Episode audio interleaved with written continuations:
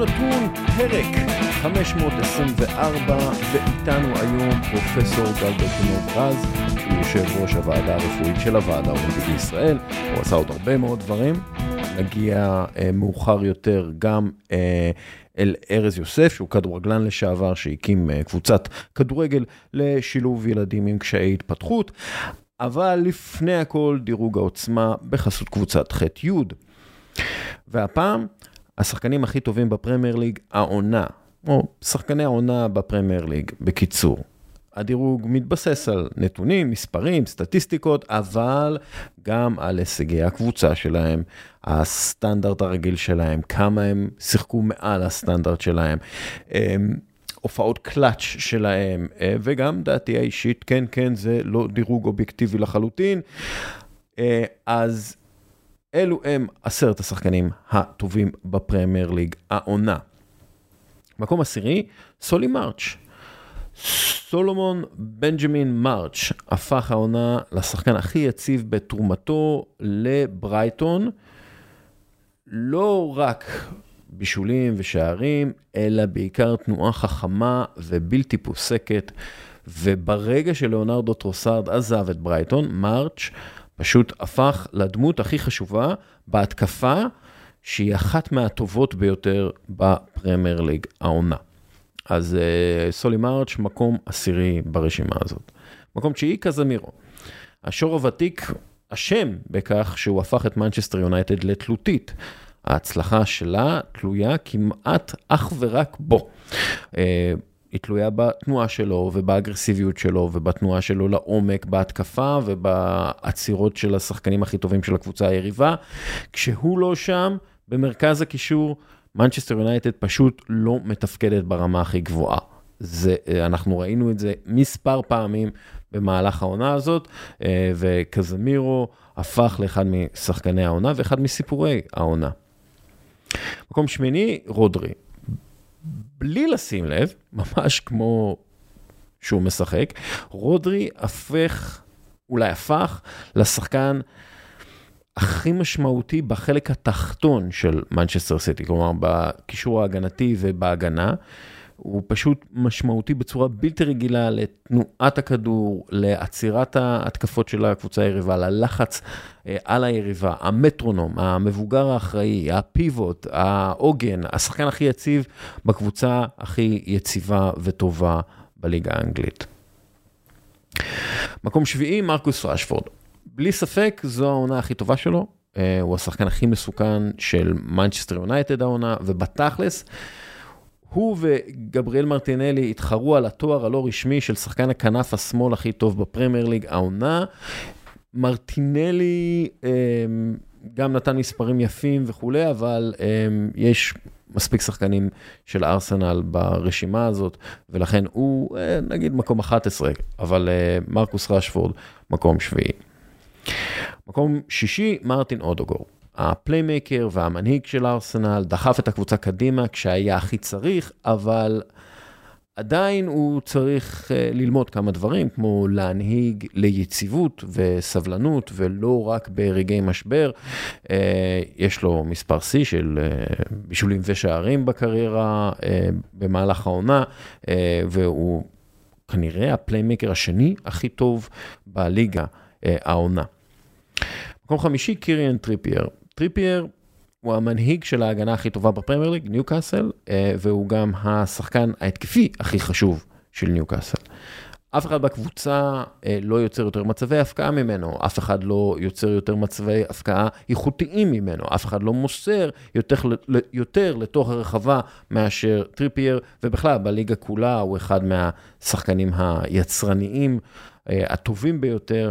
מעטים הם שחקני ההתקפה שתורמים כל כך הרבה למשחק כמו טריפייר, ואני לא מדבר רק על התרומה ההגנתית שלו, אני מדבר בעיקר על התרומה ההתקפית שלו, וכאמור הוא הגיע לניוקאסל עם הרבה מאוד ידע מאתלטיקו מדריד, והפך אותה לקבוצה הגנתית מופלאה.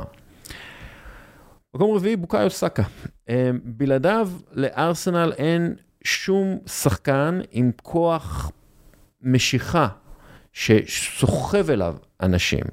הכוח המשיכה של סאקה, הגרביטי של סאקה, זה אחת, הוא אחת מהסיבות שארסנל מצליחה לייצר הרבה מאוד במהלך המשחקים שלה. השחקן הזה, סאקה, שהתנומה שלו, הכדרור שלו, העבודה שלו עם הכדור ובלי הכדור, הוא גורם לכל שחקני ההגנה של היריבה להצטופף לעברו, וככה נפתחים שטחים וחללים לחברים שלו לקבוצה. הרבה בזכותו מרטינלי הצליח לכבוש כמו שהוא כבש העונה, ואודוגור נכנס לרשימה הזאת גם. הרבה בזכות סאקה. מקום שלישי, וויליאם סליבה. ארסנל איתו, הייתה הקבוצה עם הבלם הכי טוב בליגה, ובלעדיו הייתה הקבוצה שחסר לה, חסר לה הבלם הכי טוב בליגה.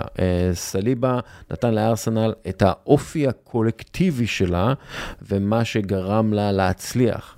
היכולות האתלטיות שלו בעצם אפשרו לו ולגבריאל לעלות את קו ההגנה הרבה יותר למעלה, מה שאפשר לארסנל לעשות לחץ הרבה יותר גבוה והרבה יותר טוב, מה שאפשר לארסנל, אלכסנדר זינצ'נקו להיכנס לשטחים המתפנים אה, באמצע, וככה לתת לארסנל שני פליימקרים אה, יחסית קרובים לרחבת היריב. אה, בלי סליבה, סגנון המשחק הזה מאוד קשה לשחזר, ולא סתם איתו ארסנל ניצחה כמעט שמונים אחוז מהמשחקים שלה, ובלעדיו מנצחת פחות מ-ארבעים אחוז מהמשחקים שלה. וויליאם סליבה, אם היה נשאר בריא, אולי היה יכול להיות שחקן השנה באנגליה. אבל הוא לא. מקום שני, ברשימה שלנו, קווין דה בריינה, מה אפשר לומר?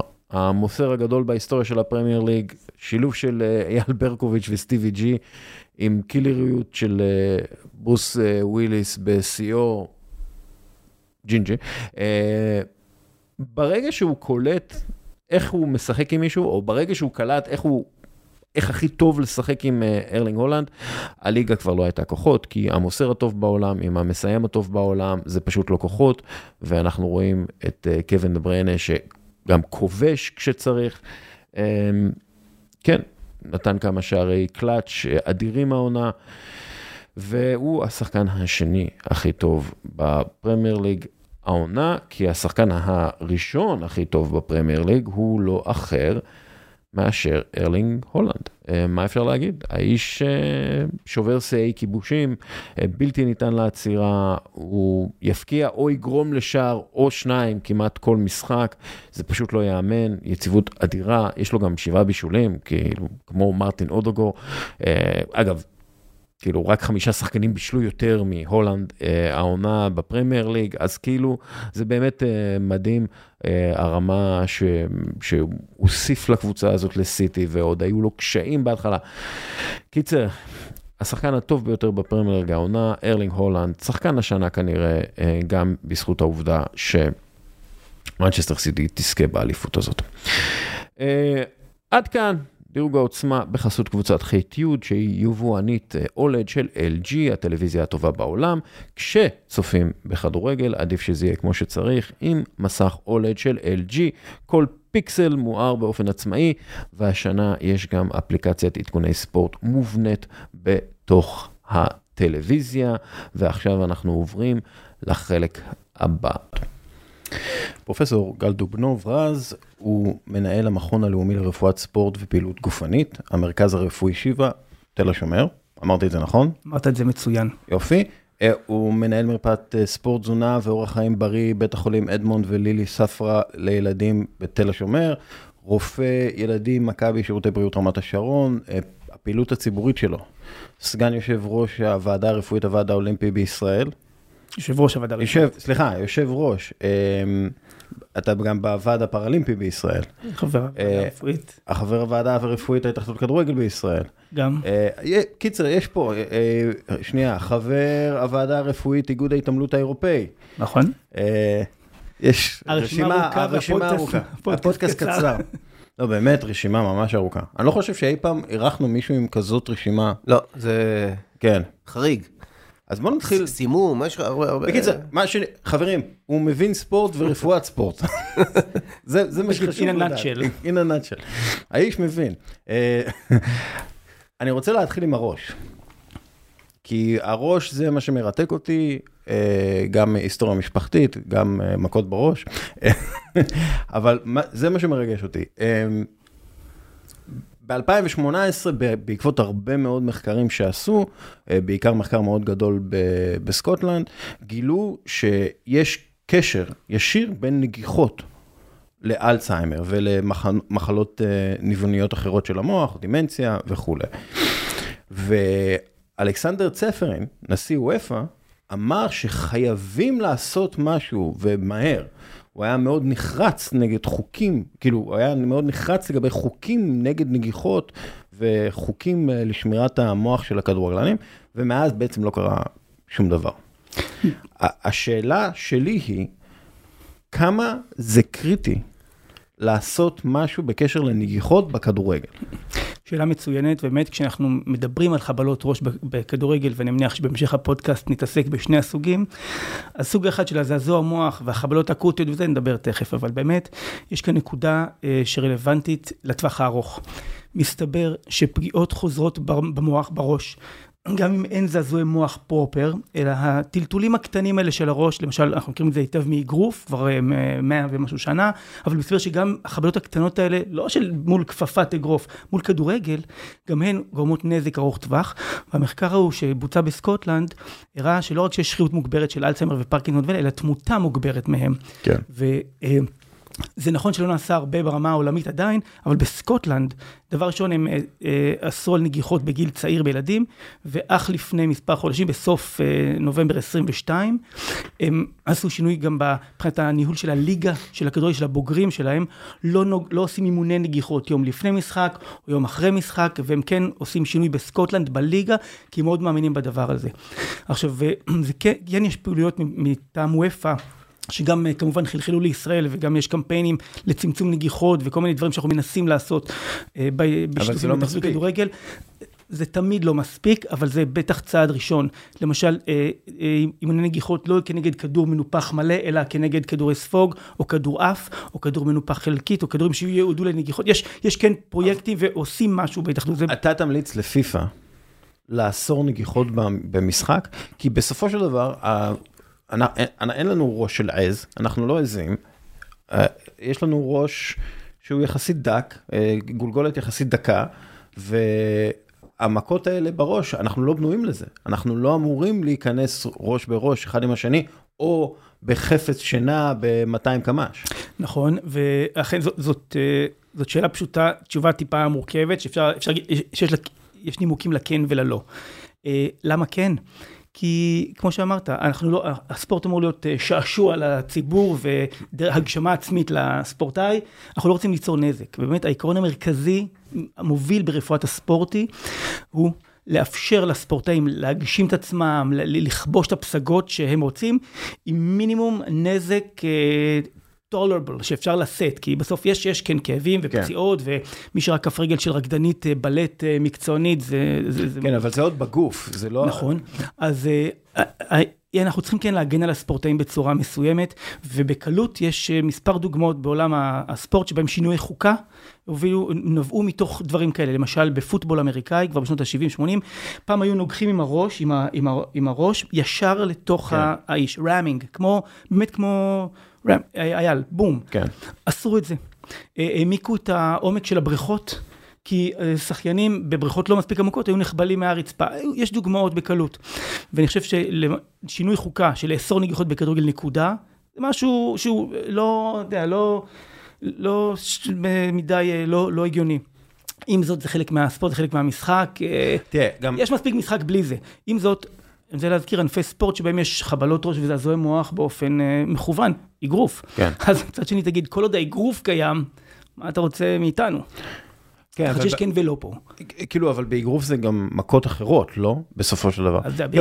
היעד הוא נוקאוט נקודה. לא, ברור, היעד הוא זעזוע מוח. בדיוק, המטרה היא. אבל בסופו של דבר, וגם אנחנו רואים את זה ב-יו אף סי וכו', אתה לא עושה שמונים קרבות בשנה.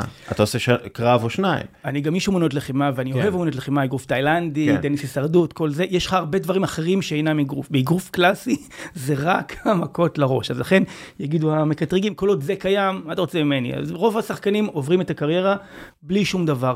יש כאלה, אכן אולי עם נטייה מולדת גנטית, לעשות שני חוקה זה עניין ששוב, כמו שאמרתי, יש, יש בעד ונגד. אני בדרך אגב, אני, אני גם מצאתי את זה בעבר בטור, שאנחנו יודעים שבין חמישה עשר עד עשרים אחוז מהשערים בכל עונה זה מנגיחות. אז כאילו סבבה, אז אנשים מגיעים לראות uh, את הנגיחות גם כן, מצוין. אבל כלומר, זה... בתוך הרחבה לאפשר את הנגיחות. בתוך הרחבה כן לאפשר את הנגיחות, אבל אנחנו יודעים שב-שבעים וחמישה אחוז מהנגיחות הם מחוץ לרחבה. והם הנגיחות הכי מסוכנות. אז או לאסור על נגיחה ישירה מהאוויר מחוץ לרחבה, או לאסור נגיחות מחוץ לרחבה. זאת הצעה מצוינת, שמעתי את זה גם בעבר, ואני מסכים איתך שיש הבדל עצום בין לנגוח כדור קרן, או שמישהו ירים מתוך הרחבה, לבין כדור שוער כזה שטס כאילו שבעים מטר, חמישים שבעים מטר, ולקבל אותו בראש. אז בהחלט יכול להיות ששינוי חוקה כזה, שיגביל את הנגיחות לתוך הרחבה, כמו פנדל, שבקלות אפשר להגיד מה בחוץ, מה בפנים. כן. יכול להיות שזה באמת תהיה אופציית ביניים, לפחות בהתחלה. אז יאללה, לעבוד על זה, פיפה, יש לכם את המחקר הזה רק מ-אלפיים ושמונה עשרה. אני פשוט מאוד דואג. מה שצריך כמובן לדבר כזה, מה שגיד פיפה, יש להם ועדה רפואית מאוד רצינית, אחת הרציניות בכל הענפים, סופר רצינית. הם יגידו, אוקיי, תראה לי את המחקר, או תתכננו את המחקר, שיראה שהבליסטיקה, שהפציעות, משהו כזה, יחמתו הנגיחות מתוך הרחבה, נגיחות מחוץ הרחבה, ויבדקו נזק נוירולוגי. הם יצטרכו את המחקר שייתן את הגיבוי המדעי לשינוי חוקה כזה. כן, אבל מצד שני יש לנו המון מחקרים, אנחנו יודעים בדיוק כמה נגיחות יש בכל משחק, אנחנו יודעים כמה פעמים יש מאבקי גובה, אנחנו יודעים מתי יש זעזועי מוח במשחק, כאילו... נכון, ולכן מין וידאו אנליסיס, ויש הרבה מחקרים שעושים וידאו אנליסיס למגוון של פציעות, יסתכלו על נגיחות מחוץ לרחבה, מתוך הרחבה, ובאמת צריך את המחקר שיתבא את זה. זה שאני אומר, לא רק הפציעות. כלומר, כשבלם נוגח, אתה יודע, ואין אף אחד סביבו, נוגח כדור ב-מאתיים קילומטר לשעה, וזה הולך שמונים מטר, זה לא טוב למוח שלו. זה יפגע לו... זה מה נקרא, או עוד זיכרון של הבן הלך, כאילו זה... החשש הגדול זה לא דווקא ממשהו שאתה רואה, זה זעזוע מוח, אלא מה מצטבר, הקטנות האלה, וזה צריך, עם זה צריך להתמודד. בדיוק, כזה אנחנו מדברים כרגע על החבלות הקטנות, החוזרות והנשנות, שכל אחת עושה פגיעה קטנה, פגיעה קטנה, פגיעה קטנה, כמו מנגנון של שבר מאמץ כזה, פגיעה קטנה, פגיעה קטנה, ולאורך זמן זה מצטבר לנזק שהוא באמת לא ניתן לתיקון. חוץ מגרוף, שזה ברור, וכדורגל שאנחנו מדברים, יש עוד ענפים, ענפי ספורט שמועדים לפורענות בהיבט הזה של פגיעת ראש? כן, אז יש את הענפים, ואנחנו יודעים מהסטטיסטיקות, אם תעלה תכף השאלה הקשה, מה השכיחות של זעזועי מוח או זה, אז כמובן זה תלוי. כל ענפי הספורט של המגע וההתנגשויות, כמו רוגבי, פוטבול אמריקאי כמובן, ועד אומנות הלחימה, ג'ודו, וכמובן הטקוונדו, הדברים האלה. אבל הענפים האלה של הרבה אנשים שמתנגשים בהרבה אנשים אחרים, מגבירים את השכירות, כי בטקוונדו הם אחד מול אחד, בפוטבול הם אחד עשר מול אחד עשר, בום, שמתנגשים, אז... אז ענפי מגע. רוגבי. ולא ענפי מגע, נגיד התעמלות מכשירים שנופלים על ראש ופציעות כאלה. נכון, יש זעזועי מוח או נזקים ארוכי טווח בכל ה... בכל הענפי הספורט, כולל יש שחיינים פה ושם שקיבלו מכה במנגנון שהוא בדרך כלל לא מהמים, בדרך כלל לא מהמים, אבל... כן. אבל... אני פחדתי בקרקעית, יש לי עדיין... בדיוק, זה הקרקעית או מהכלוב ברזל שבתוכו שומעים את הציוד. אני לא דואג דרך אגב ממכות עם דם מהראש. זה כאילו, זה אומר, אוקיי, בסדר, שם זה נעצר. אלה אם קופצים ראש לבריכת ילדים. כן, בדיוק, זה מה שאחר. אנחנו מדברים על ענפים שבהם יש חבלות חוזרות ונשנות, חוזרות ונשנות, אז באמת כל אלה, הרוגבי והג'ודו, כל המקומות שנופל, בום, בום, בום. צריך כאילו, אם מאמן כדורגל מאזין לנו וכו', מאמן כדורגל של ילדים מאזין לנו, אתה אומר לו, לא מתאמנים בנגיחות, כן? לא, אני אומר לו, תצמד להנחיות העדכניות של התאחדות כדורגל, יש פוסטרים בנושא הזה, ויש הנחיות, ואני נותן אני למשל, הילד שלי, אני אוסר עליו לנגוח. אז מה העיקרן של ההנחיות כרגע? אז כרגע הרעיון הוא של, אני לא יודע אם, אני מתנצל, אני לא יודע אם זה עדיין נכנס לתוקף, אבל מה שרצינו בוועדה הרפואית זה לא לנגוח מתחת גיל שתים עשרה, לבצע אימוני חיזוק שרירי צוואר, כי אנחנו יודעים שחלק מההגנה, מה שהספורטאי יכול לעשות, ומה שאמן זה לחזק את שרירי הצוואר, כדי שהראש לא יעבור את הטלטול המאוד חזק, אלא שרירי הצוואר, ולאמן אותם עם התזמון הנכון של הנגיחות, ואיך לנגוח נכון. איך מחזקים את שרירי הצוואר? יש תרגילים, יש גם פוסטר, ויש גם... אני עדיין נגד זה. כלומר, כי שוב, כי האדם בטח הילד לא אמור לנגוע, או אנחנו לא איילים, אנחנו לא, אנחנו לא כבשים. כאילו. נכון, אבל כל עוד זה חלק מה, מהמשחק, במרכאות ולא במרכאות, כל עוד זה חלק מה, מהמשחק שלנו, אז ילד שלא ינגח זה כמו מתעמלת, שאמא תגיד לה, אני לא מרשה לך להצמד ל, ל, לדיאטה הקשוחה של, המי, של המאמנת, אני רוצה לשמור על הבריאות שלך, ואמא צודקת באלף אחוז, אבל הילדה יכול להיות שלא תצליח להתקדם בענף, לא כמו מישהו שמשחק את המשחק עם כל כן. החוקים שלו, ואחרי משהו... מבין מה אתה אומר, רוצה לשמור על הילד, אז משהו שעלול להפריע לו חלילה בהמשך. אז אני, אני אומר, יש תהליך שבהתאחדות קורה, יחד עם וופא, בהמשך להנחיות של וופא, עם קמפיינים לחינוך, גם הספורטאים, גם המאמנים, איך לנגוח נכון, איך לעשות אימונים נכונים, ואני חושב שכן נכנס העניין של, כן נכנס העניין של הכדורים. מספיק נכנס. אף פעם זה לא מספיק, כמו שאמרתי כבר קודם, אבל... אז יש את הקטע הפיזי, שהכדור יהיה יותר רך, לאמן את השרי צבא, שכיחות של נגיחות, יש גם בהיבט הנפשי, הרגשי יותר, כלומר, אם אני מגיע נכון לנגיחה, לעומת אם אני פסיבי והכדור מכה בי, זה גם כן חלק מהנחיות, עובדים על זה. אגב, כמו שאריק בנאדו אמר לנו. שמה אני... שהוא דיבר על זה שאתה צריך כאילו להיות... אה, בתיקולים. מוכן, בתיקולים, אתה כן, צריך כן, להיות כל מוכן. כל הגוף צריך מוכן. כן, אין, כן. אז אין ספק, כמו שאמרתי, ה... אתה צריך לבוא מוכן למשימה, זאת משימה, וכל הגוף צריך להתארגן אליה, ולכן בחלק מהלימוד של הנגיחות, איך לבוא עם הראש, איך, לתז... איך לקרוא את הכדור שמגיע, איך לתזמן נכון את הגוף, את שרירי הצוואר, את המכה עם הראש, זאת אומרת שצריך ללמוד אותו ולאמן אותו באופן ספציפי. כלומר, יש מחקרים שמראים את זה? מה שאומרים שאם הסטייט אוף מיינד שלי נכון, הנזק שנגרם לראש שלי הוא מועט יותר? אז אני, אני לא, אני לא מכיר מחקרים שהסתכלו ספציפית על הסטייט אוף מיינד, אבל אני יודע שכן אימוני שרירי צוואר והתגייסות, זה בא מעולם, זה מחקרים שמגיעים מעולם הפיזיותרפיה, התגייסות נכונה, בוא נגיד של הגוף, שבסוף הראש שמוביל אותה, התגייסות נכונה של הגוף לנגיחה ולפגש עם הכדור. הנה, בדיוק על הדברים האלה, אני אומר, עשו תשתיות, פשוט תאסרו את זה, תאסרו. החוקים המקוריים של הכדורגל היו בלי נגיחות ובעיטות מהאוויר, דרך אגב. כן, אבל והכדורים, זה... הכדורים אז היו גם נכון, מאור כבדים. נכון, וזה, אגב, ו- ובגלל זה היום כל, ה- כל החבר'ה של שישים ושש באנגליה, הם כולם מתים או עם דימנציה או משהו, זה, זה, זה, זה כאילו, זה בעיה. אני אומר, עזבו, עזבו את הנגיחות, בטח ב- בילדים. כאילו, עד under שמונה עשרה, סבבה, mm-hmm. אבל כאילו, עזבו את הנגיחות, פשוט... תשכחו מזה. זה נקרא כדורגל, לא כן. כדוראש. כאילו, בסדר.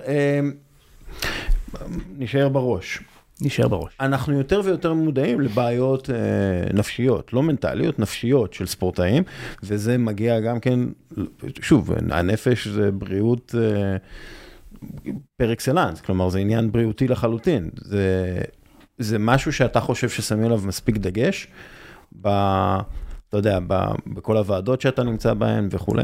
בארצות הברית, בוודאי, ומי שהוביל את כל הנושא של הזעזועי מוח והנזקים ארוכי הטווח, זה שחקני הפוטבול, זה איגודי שחקני הפוטבול, כמו שגם בפיפה, פיפה, איגוד השחקנים, גם בארץ, אני מחובר איתם, והם אלה שמובילים את התנועות האלה, ואכן, שחקני הפוטבול ושחקני ההוקי, יום אחד כמה ואמרו, רגע, משהו פה לא מסתדר. יותר מדי אנשים מבולבלים, דיכאון, יש יותר מדי תחלואה נפשית.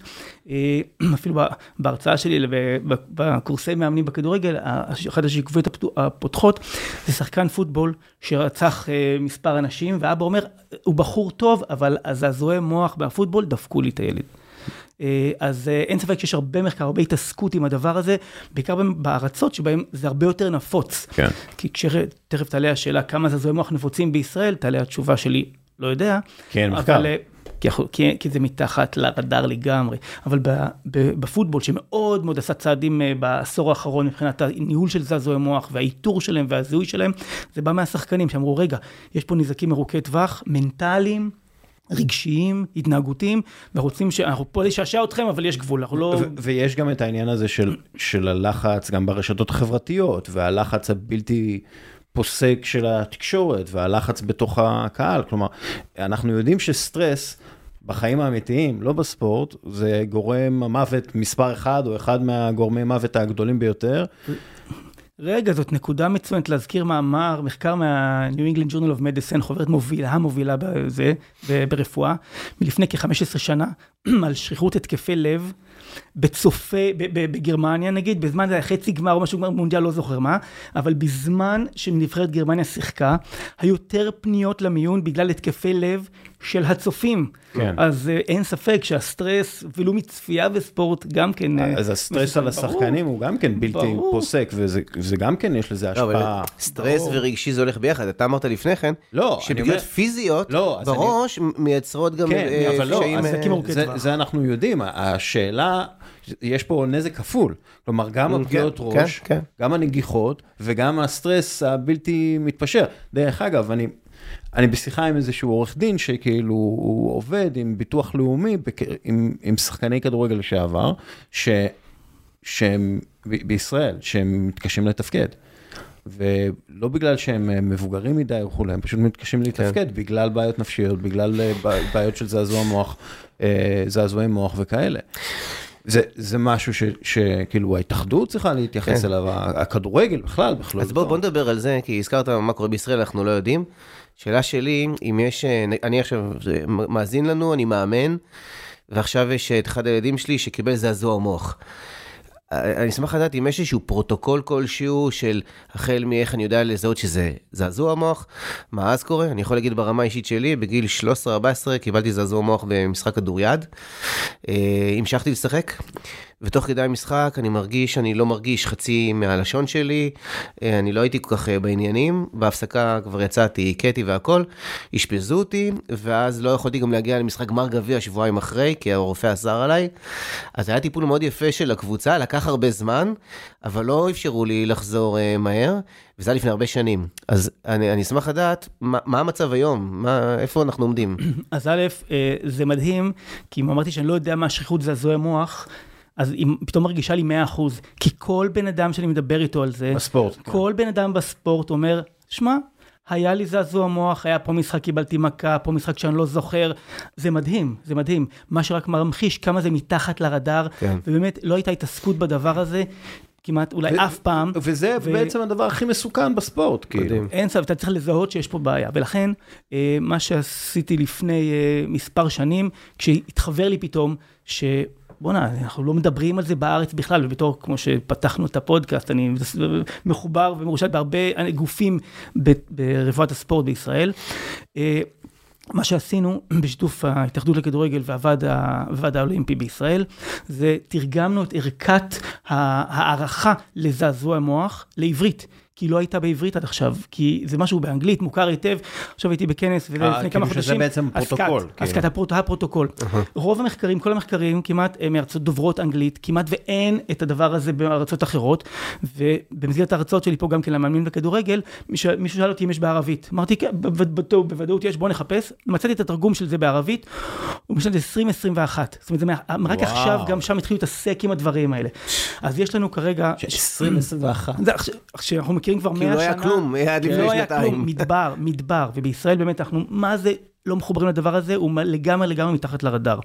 ולכן, מאוד חשוב לי הפודקאסט הזה, מאוד חשוב לי הפעילויות שאנחנו עושים בתחום הגברת המודעות לחבלות ראש, בעיקר בכדורגל, אבל כמובן זה קורה בכל ענפים, כמו ששמענו רגע, בכדוריד, וכמו שדיברנו קודם, כדורסל בוודאי, יש לי פה ושם שחקנים וזה עם כדורסל, שנפל פה, נפל שם, ואיך הוא חוזר לספורט. אז מאמן שעבר קורס מאמנים לפני כמה שנים, מה, מה, שהוא מקשיב לנו עכשיו, מה, מה הוא צריך לדעת? אוקיי, אז מה שהוא צריך לדעת זה שיש, אה, אה, ערכה של, להערכה של זעזוע מוח, שבאמת הדבר הראשון ש, שאמרת מאוד חשוב, זה recognize and remove. לזהות ולפנות. לזהות שיש כאן שחקני שעברה חווה זעזוע מוח, או שחווה, ולהוציא אותו מהמשחק, או אימון, או, או מה שזה לא. כי המכה השנייה היא הקטלנית. ממגוון של סיבות, אבל דבר שאני גם לא יודע לאן זה הולך להתפתח, כן. בסדר?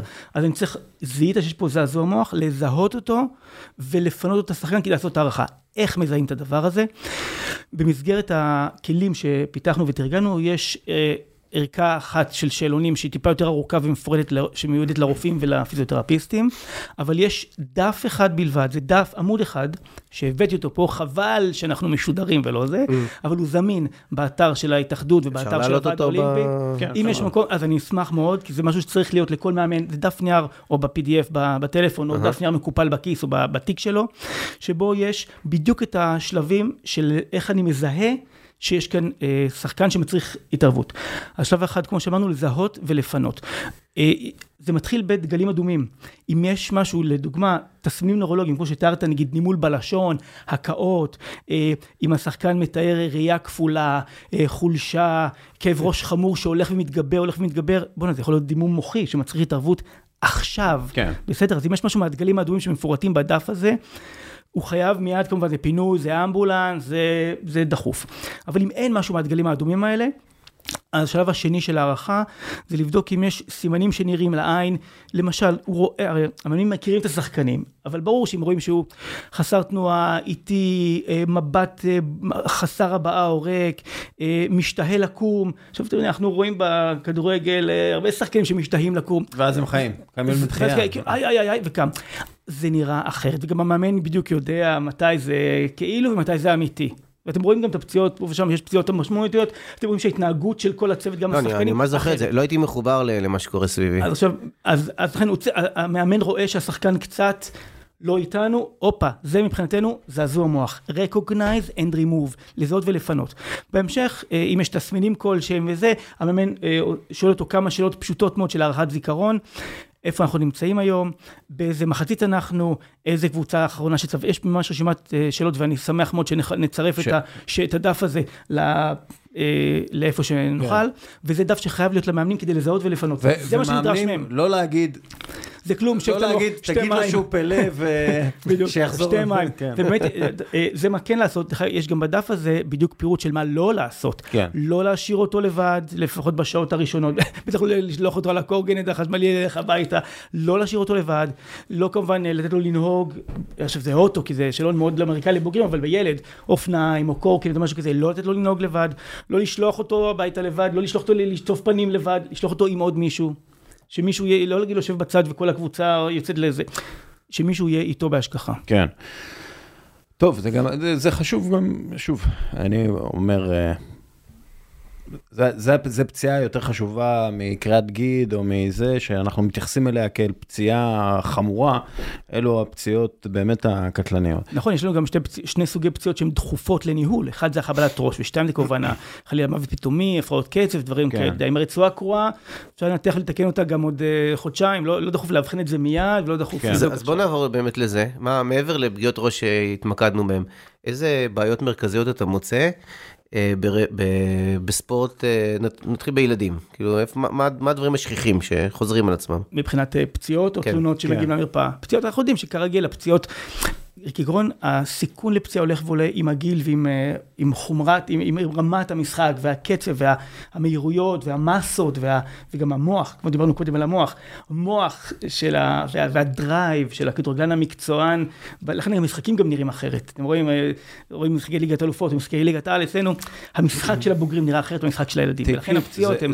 מה זה נראה אחרת? לפני כמה ימים ראיתי את לברקוזן ריאל מדריד בטלוויזיה, סתם הגמר מ-אלפיים ושתיים נראה לזה, היה, עם השאר של זידן, זה, זה פשוט, זה לא אותו משחק, זה לא אותו משחק, זה, אני, אז אתה עובר כאילו למשחק מעכשיו, ואתה אומר, רגע, זה באמת לא אותו משחק. זה כמו להקשיב לפודקאסט בכפול אחת נקודה חמש. בדיוק. אני יכול להגיד לכם, אנחנו, משחקת ההתאחדות כדורגל, יש רופאים שאחראים על משחקים, לפעמים אני, עכשיו בדיוק בעונה הזאת של סוף מאי, יש את כל הגמרים, גמרי גביע, חצי גמר גביע, ואז אתה מוצא לך רופא בילדים, רופא בנערים, רופא בבוגרים, רופא בגברים נשים, ואתה רואה, אתה יכול לראות משחק ילדים ולמחרת משחק נוער, וזה משהו אחר לגמרי.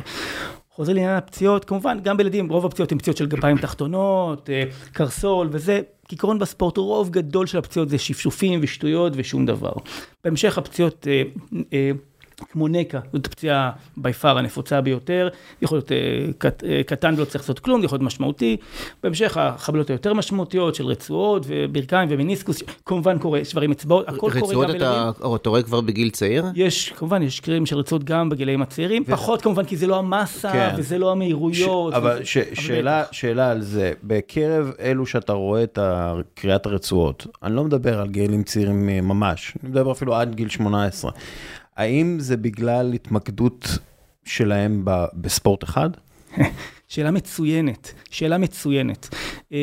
כי אנחנו יודעים ממחקרים רבים מרחבי העולם, שהדרך לייצר ספורטאי עילית בענף מסוים, היא לא להתמקד בענף הזה מגיל צעיר. היא לא.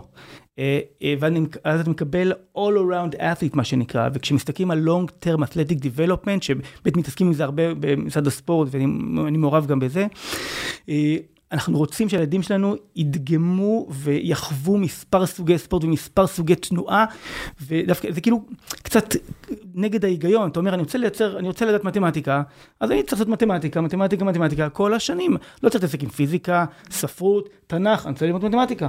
אז גם בארץ, אנחנו רואים בכדורסל ובכדורגל, רק בזה, מגיל שמונה עשרה, והכדורגל יודע רק את זה, כנראה, ואם אנחנו מסתכלים מה קורה בעולם, והרמה שלנו לעומת העולם, יכול מאוד להיות שדווקא ואני אומר, יכול להיות שתלך לחוג כדורגל, אין בעיה, לכו לחוג כדורגל, אבל שפעם בשבוע יהיה חוג של, יהיה אימון של קרב מגע, ופעם בשבוע תלכו לאיזה פארק, איזה איי ג'אמפ, סקאי ג'אמפ, טרמפולינות כזה, ופעם בשבוע תעשו אימון קצת בלט או התעמלות קרקע, אין בעיה שהם יהיו בחוג כדורגל, ותחשבו איזה שינוי תפיסתי זה, שחלק מאימוני הכדורגל בגיל שמונה ועשר, לא יהיו כדורגל ושליטה בכדור, לדברים אחרים לגמרי, כדי לייצר all around that. שזה מעולה לענפים שגיל ההתמחות הוא קטן. נגיד התאמות מכשירים, לשלב באימונים גם כדורגל. אז דווקא בהתאמות מכשירים, אין ברירה, בגלל שהקריירה שלהם מאוד מאוד קצרה ומאוד מאוד צעירה, היא חייבת מגיל ארבע. כן, גיל התמחות צעיר. אבל צריך להגיד שכאילו המכשירים עובדים על כל ה...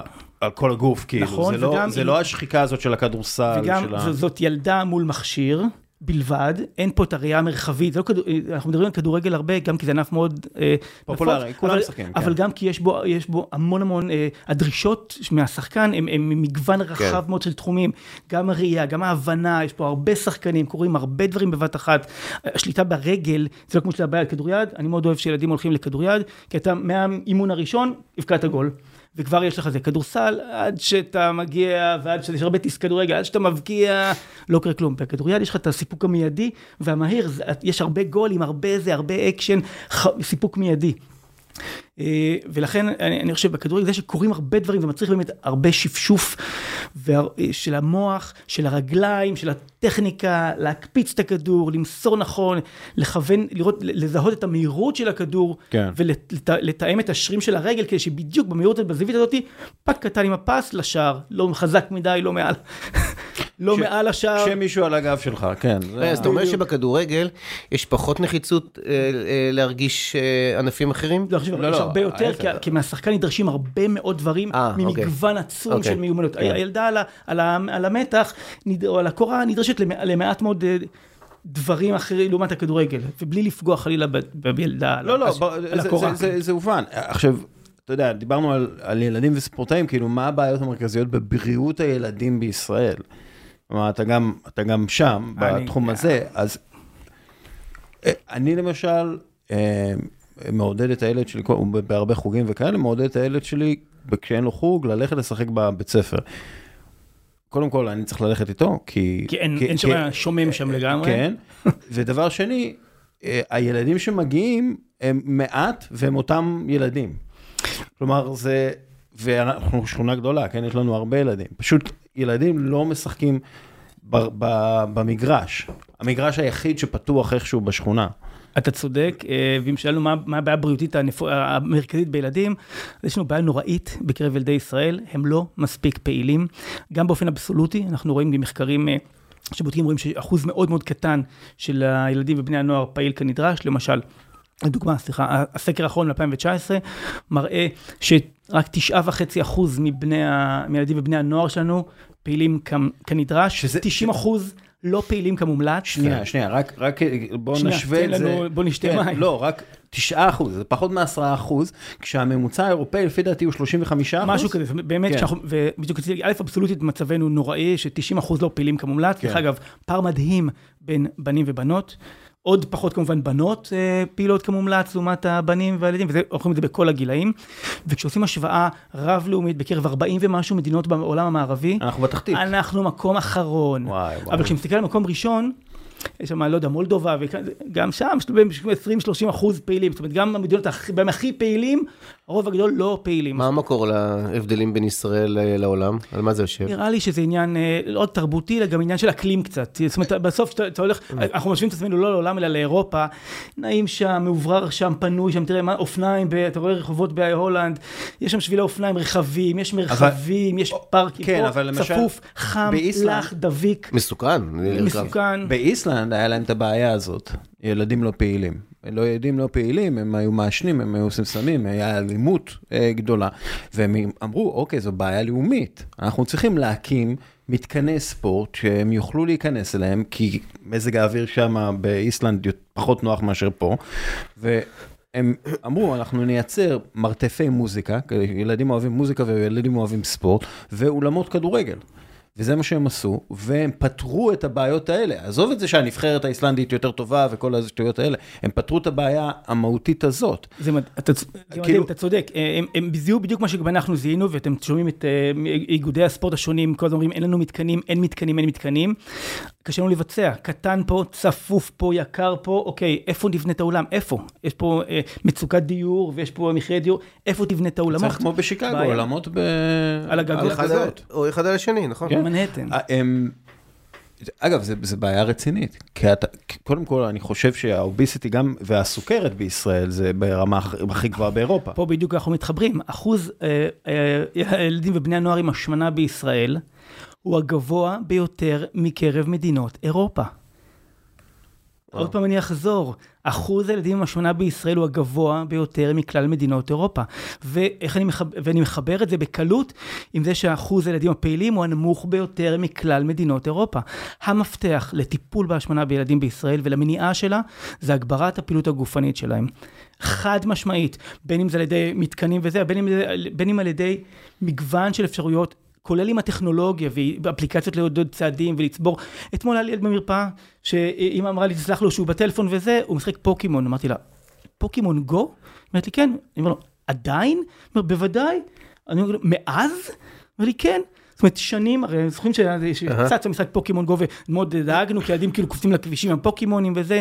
אני מקווה שהאפליקציה סידרה להם את הפוקימונים, את הפרסים במקומות טיפה יותר בטוחים, אבל הדבר הזה קיים. וכל מיני אפליקציות ומשחקים, כולל במרפאה שלנו, אנחנו משתמשים באפליקציה. הילד זה היה סבבה כאילו? כן, ילד סבבה, חומד של ילד, שהאם אמרה לי, היא באה בגלל כמובן למרפאה שלי במכבי, מסיבה אחרת לגמרי, אבל הראש שלה בזה מחפש פוקימונים. ככה שיש לנו דרכים לעודד פעילות גופנית, גם בלי מתקנים מסובכים ואולמות וזה, פשוט הפנאי, אופניים, שבילי אופניים שכן עושים עכשיו, אבל הם ישמשו לקורקינטים ואופניים חשמליים, כי דביק פה ולח פה, ומעצבן. יש לנו גנטיקה, מאיפה שלא הגענו, בין אם זה מצפון אפריקה, או בין אם זה מאירופה, או בין אם זה מארצות עיראק וזה, הגענו ממדינות אחרות, והגענו פה למקום נורא לח ולא נעים, אנחנו עוד לא מאוקלמים לאזור הזה בכלל. אחת הסיבות לעצבנות ולעצבנות באוכלוסייה, לדעתי, זה אנחנו לא מאוקלמים לחיות פה עדיין. המצב של הילדים בחברה החרדית זה בטח עוד יותר גרוע, נכון? יש לזה מחקרים? אז uh, התשובה היא כן ולא. לא ספק המצב הוא גרוע מהיכרותנו הנקודתית עם ילדים שמגיעים למרפאה, uh, שוב תל השומר, זה שנו אוכלוסייה מבני ברק ואלעד ואזורים סביבנו. אז uh, כמובן שהם בלתי פעילים, כמעט לחלוטין, כמעט בלתי פעילים. זה חלק גם מה... יש, יש בתי ספר שמאפשרים פעילות, שעה של פעילות, יש מקומות שאפשר כן קצת כדורגל, בהרבה מאוד מהמגזרים והחצ... וה... והשיטות שלהם לא עושים פעילות גופנית, זה נקרא ביטול תורה, כן. זה זמן של בזבוז. אך לפני כשבועיים שלושה, הייתי בהרצאה, יש איזושהי תנועת נוער, פרחי נחל, משהו כזה, של המגזר החרדי, וביקשו הרצאה על בריאות ופעילות גופנית. א' הייתי בשוק, ובאתי לכנס כזה, של שלוש מאות ארבע מאות אברכים ומורים וזה, ואני החילוני היחיד, שמדבר על חשיבות של פעילות גופנית, ואמרתי להם, ויש לנו דוגמאות מהרמב"ם, ומגוון דוגמאות של רבנים לאורך השנים, שאמרו, אבל אמרתי להם, זה לא עניין של ביטול תורה, זה משפר תפקוד גופני, משפר תפקוד מוחי, משפר למידה, משפר ערנות, משפר ריכוז, משפר סביעות רצון מהבית ספר. זה סופר חשוב, והחצי שעה שתאפשרו להם לעשות פעילות גופנית, יאפשר להם ללמוד יותר טוב בשעות הבאות. זאת אומרת, אני מקבל יותר למידה, יותר זיכרון. איך היו התגובות? הם היו קצת בשוק, אני חושב. הם היו קצת בשוק, אבל הם מחיאות כפיים ולחצו לי ידיים, כאילו, הם קיבלו, הם היו בשוק, הם קיבלו את זה, אני חושב, באהבה ובהאכלה. עכשיו רק נשאר הפן של כמו איסלנד. האם יישמו מזה משהו? כי בינתיים לא התקשרו אליי כדי לשאול אותי, אוקיי, איך עושים תוכנית יישומית? גם שאתה חושב על זה, מה יותר כיף מללמוד בחברותה, תוך כדי צעידה? הראש נקי, אתה חושב על דברים. או אחרי קצת עברו. כהנמן דיבר על זה, הוא כתב על זה. על ההליכות שלו, וזה חלק מהעניין. אתה צריך, הרי המוח שלך לא יכול לעבוד כל הזמן באותו תדר. חד משמעית. אז אתה חייב כאילו לצאת החוצה, לעשות משהו. אתה, כאילו... מדובר על משך קשב ומוצע של שבע עשרה דקות. אחרי שבע עשרה דקות אתה מתחיל להופף. עכשיו תחשבו על הילדים האלה שיושבים שם בחיידר, לא. או בשיעורים בפנים. לא, לא לחשוב, לומדים... לחשוב על, על הילדים. לא, שלנו. כן, ילדים כאילו בכלל, באופן כללי. אני חושב, הבית ספר, שהורידו את זה משעה ל-ארבעים וחמש דקות, או משהו כזה, כן, עכשיו זה שעה אקדמית, או whatever, איך שקוראים לזה, כאילו, ארבעים וחמש דקות זה מלא זמן היום. ילד, שוב, אמרת שבע עשרה דקות, ילד לא יכול לשבת ארבעים וחמש דקות, כאילו, ולהיות פולון. ונכון, ויש מחקרים, דרך אגב, דיברנו על קשב ועל הכל בראש והכל בזה, יש מחקרים של שבירת רצף הישיבה, זה על ידי, הם קראו זה energizers, חמש דקות, באמצע, משהו שלך הוא ארבעים וחמש דקות, תחתוך אותו לשתי מנות של עשרים ועשרים, אבל בחמש דקות באמצע, קמים, עושים סקוטים, קופצים, ג'אמפינג ג'אקס, משהו, משהו של הפעלה, זה כמו לשטוף את הפנים. זה כמו לשטוף את הפנים למוח. ואז אתה מקבל ילדים מרוכזים יותר, אז במקום לדבר ארבעים וחמש דקות, שמתוכם עשרים וחמש מבוזבזות, אתה יכול לבזבז במרכאות חמש, ולקבל הגברה של הקשב. זה עובד במיוחד אצל ילדים עם הפרעות קשב וריכוז, שמרח של משהו כמו שבע עשרה אחוז מתלמידי. אגב, זה יכול להיות גם, קומו, תחליפו מקום, תקפצו שלוש פעמים לפני שאתם... ממש, משהו סופר פשוט, או לחבר בחשבון, בזוגות, עשו חזקה של, והוא צריך להגיד לך כמה זה קורה. כל אחד עושה, מחשב תרגיל, ועושה שכיבות כן, כן, לחבר את הפעילות הגופנית חלק אינהרנטי מהשיעור עצמו, אם זה חשבון, אנגלית וכן הלאה. יש רק, אבל כדי ליישם, שוב, אנחנו מדברים פה על הרבה רעיונות זה, כדי להיות איסלנד וליישם את הדברים האלה, המפתח, אשתי מורה לחינוך גופני, ואנחנו מדברים המון המון על נושא של פעילות גופנית, וכיתה וילדים, ומה קורה בחברה וההתנהגות של ילדים, המפתח, ואני אמר, גם משרד החינוך יודע את זה, וכל מה שאני נפגש עם המפגח, המפתח, צמצום כמות הילדים בכיתה. המפתח, עם ארבעים ילדים בכיתה, בלתי אפשרי להגיע לכל אחד, לא כמחנכת, לא כמורה לתנ"ך, לא כמורה לחינוך, אי אפשר להגיע. עם עשרים, אהלן, קבוצות עבודה, יש מרחב, יש זה, אבל שוב אמרנו, עם הבנייה הגדולה של בנייה של בניינים, בלי תשתית, בלי בתי ספר, בלי אולמות, בלי מגרשי טניס, מגרש טניס. זה יקר, זה מסובך, כן. זה גדול, לא, אי אין, אפשר. אין, היום איפה? בונים בתי ספר, הדבר הראשון, אם משפצים בית ספר ומגדילים אותו, הדבר הראשון שמרודים זה את מגרש ספורט. זה, זה נורא. ב- פשוט... במגרש ספורט שלהם בבית הספר, בחטיבה, הכניסו פריקסטים, בנו שם, הכניסו בית ספר צומח על המגרש ספורט שלה. יו. אתה צודק באלף אחוז. דיברנו על חרדים, עוד אה, אה, סקטור שמעניין אותי, זה העדה אה, האתיופית. האם יש מחקר כלשהו? כי אני רואה בעין לא מקצועית, פתאום ילדים אתיופים שמנים. אני לא, לא זוכר את זה לפני חמש עשרה שנה. יש, יש באמת כאילו עדות לאיזה מחקרית? אז נכון, אנחנו יודעים, ש, אנחנו יודעים את זה מהרבה מאוד אוכלוסיות אחרות שהיגרו מ, מ, מארץ מסוימת לעולם המערבי, או אם העולם המערבי הגיע אליהם.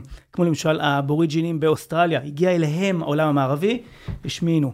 יפנים שהגיעו למערב. האינדיאנים בארצות הברית, הנייטיב אמריקאנס. ברור, ברור, נכון, נכון, שהעולם המערבי כאילו הגיע, לא אגיד חברות של מזון מהיר, אבל כשהגיעו אליהם, אז אותו דבר קרה לנו גם כמובן, גם מהאוכלוסייה האתיופית והתימנים גם שהגיעו מוקדם יותר, הם הגיעו לעולם מערבי של שפע, הגנטיקה שלהם לא...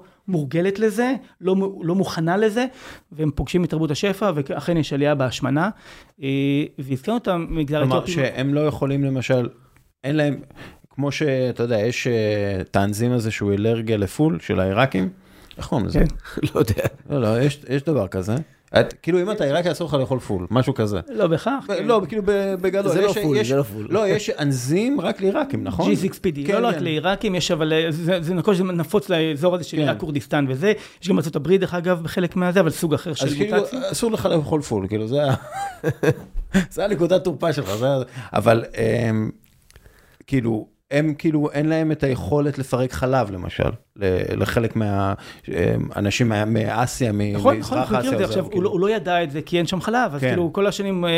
ואז הוא פתאום אוכל מלא חלב, כאילו. נכון, אז באמת, כל מיני, אנחנו מגלים היום עם החילופי אוכלוסיות והנדידות, האיטיות והמהירות גם, זאת אומרת, הרבה דברים של טיסות, נגיד הקורונה, לא היה מתפשט ככה לפני מאה שנה, ואילו בגלל הטיסות, ראיתם, הבינלאומיות, זה בשנייה, וריאנט מפה, וריאנט משם, צ'לנק בכל העולם. אז אין ספק שהגירות והשינויי אוכלוסייה, שאוכלוסייה מגיעה למקום שהיא לא מורגלת אליו, לא מוכנה אליו, יש הפתעות. גם בחברה הערבית, נכון? זה גם... חד משמעית, אחוזי השמנה. יש מאמן שהיה איזו פעילות משותפת ליהודים וערבים, ושאלתי, תגיד, אתה יודע להבחין בין היהודים לערבים? אז הוא אומר לי, בהכללה, אלה שיותר שמנים הם יותר סיכוי שהם ערבים. בכך של שהוא צוחק איתי.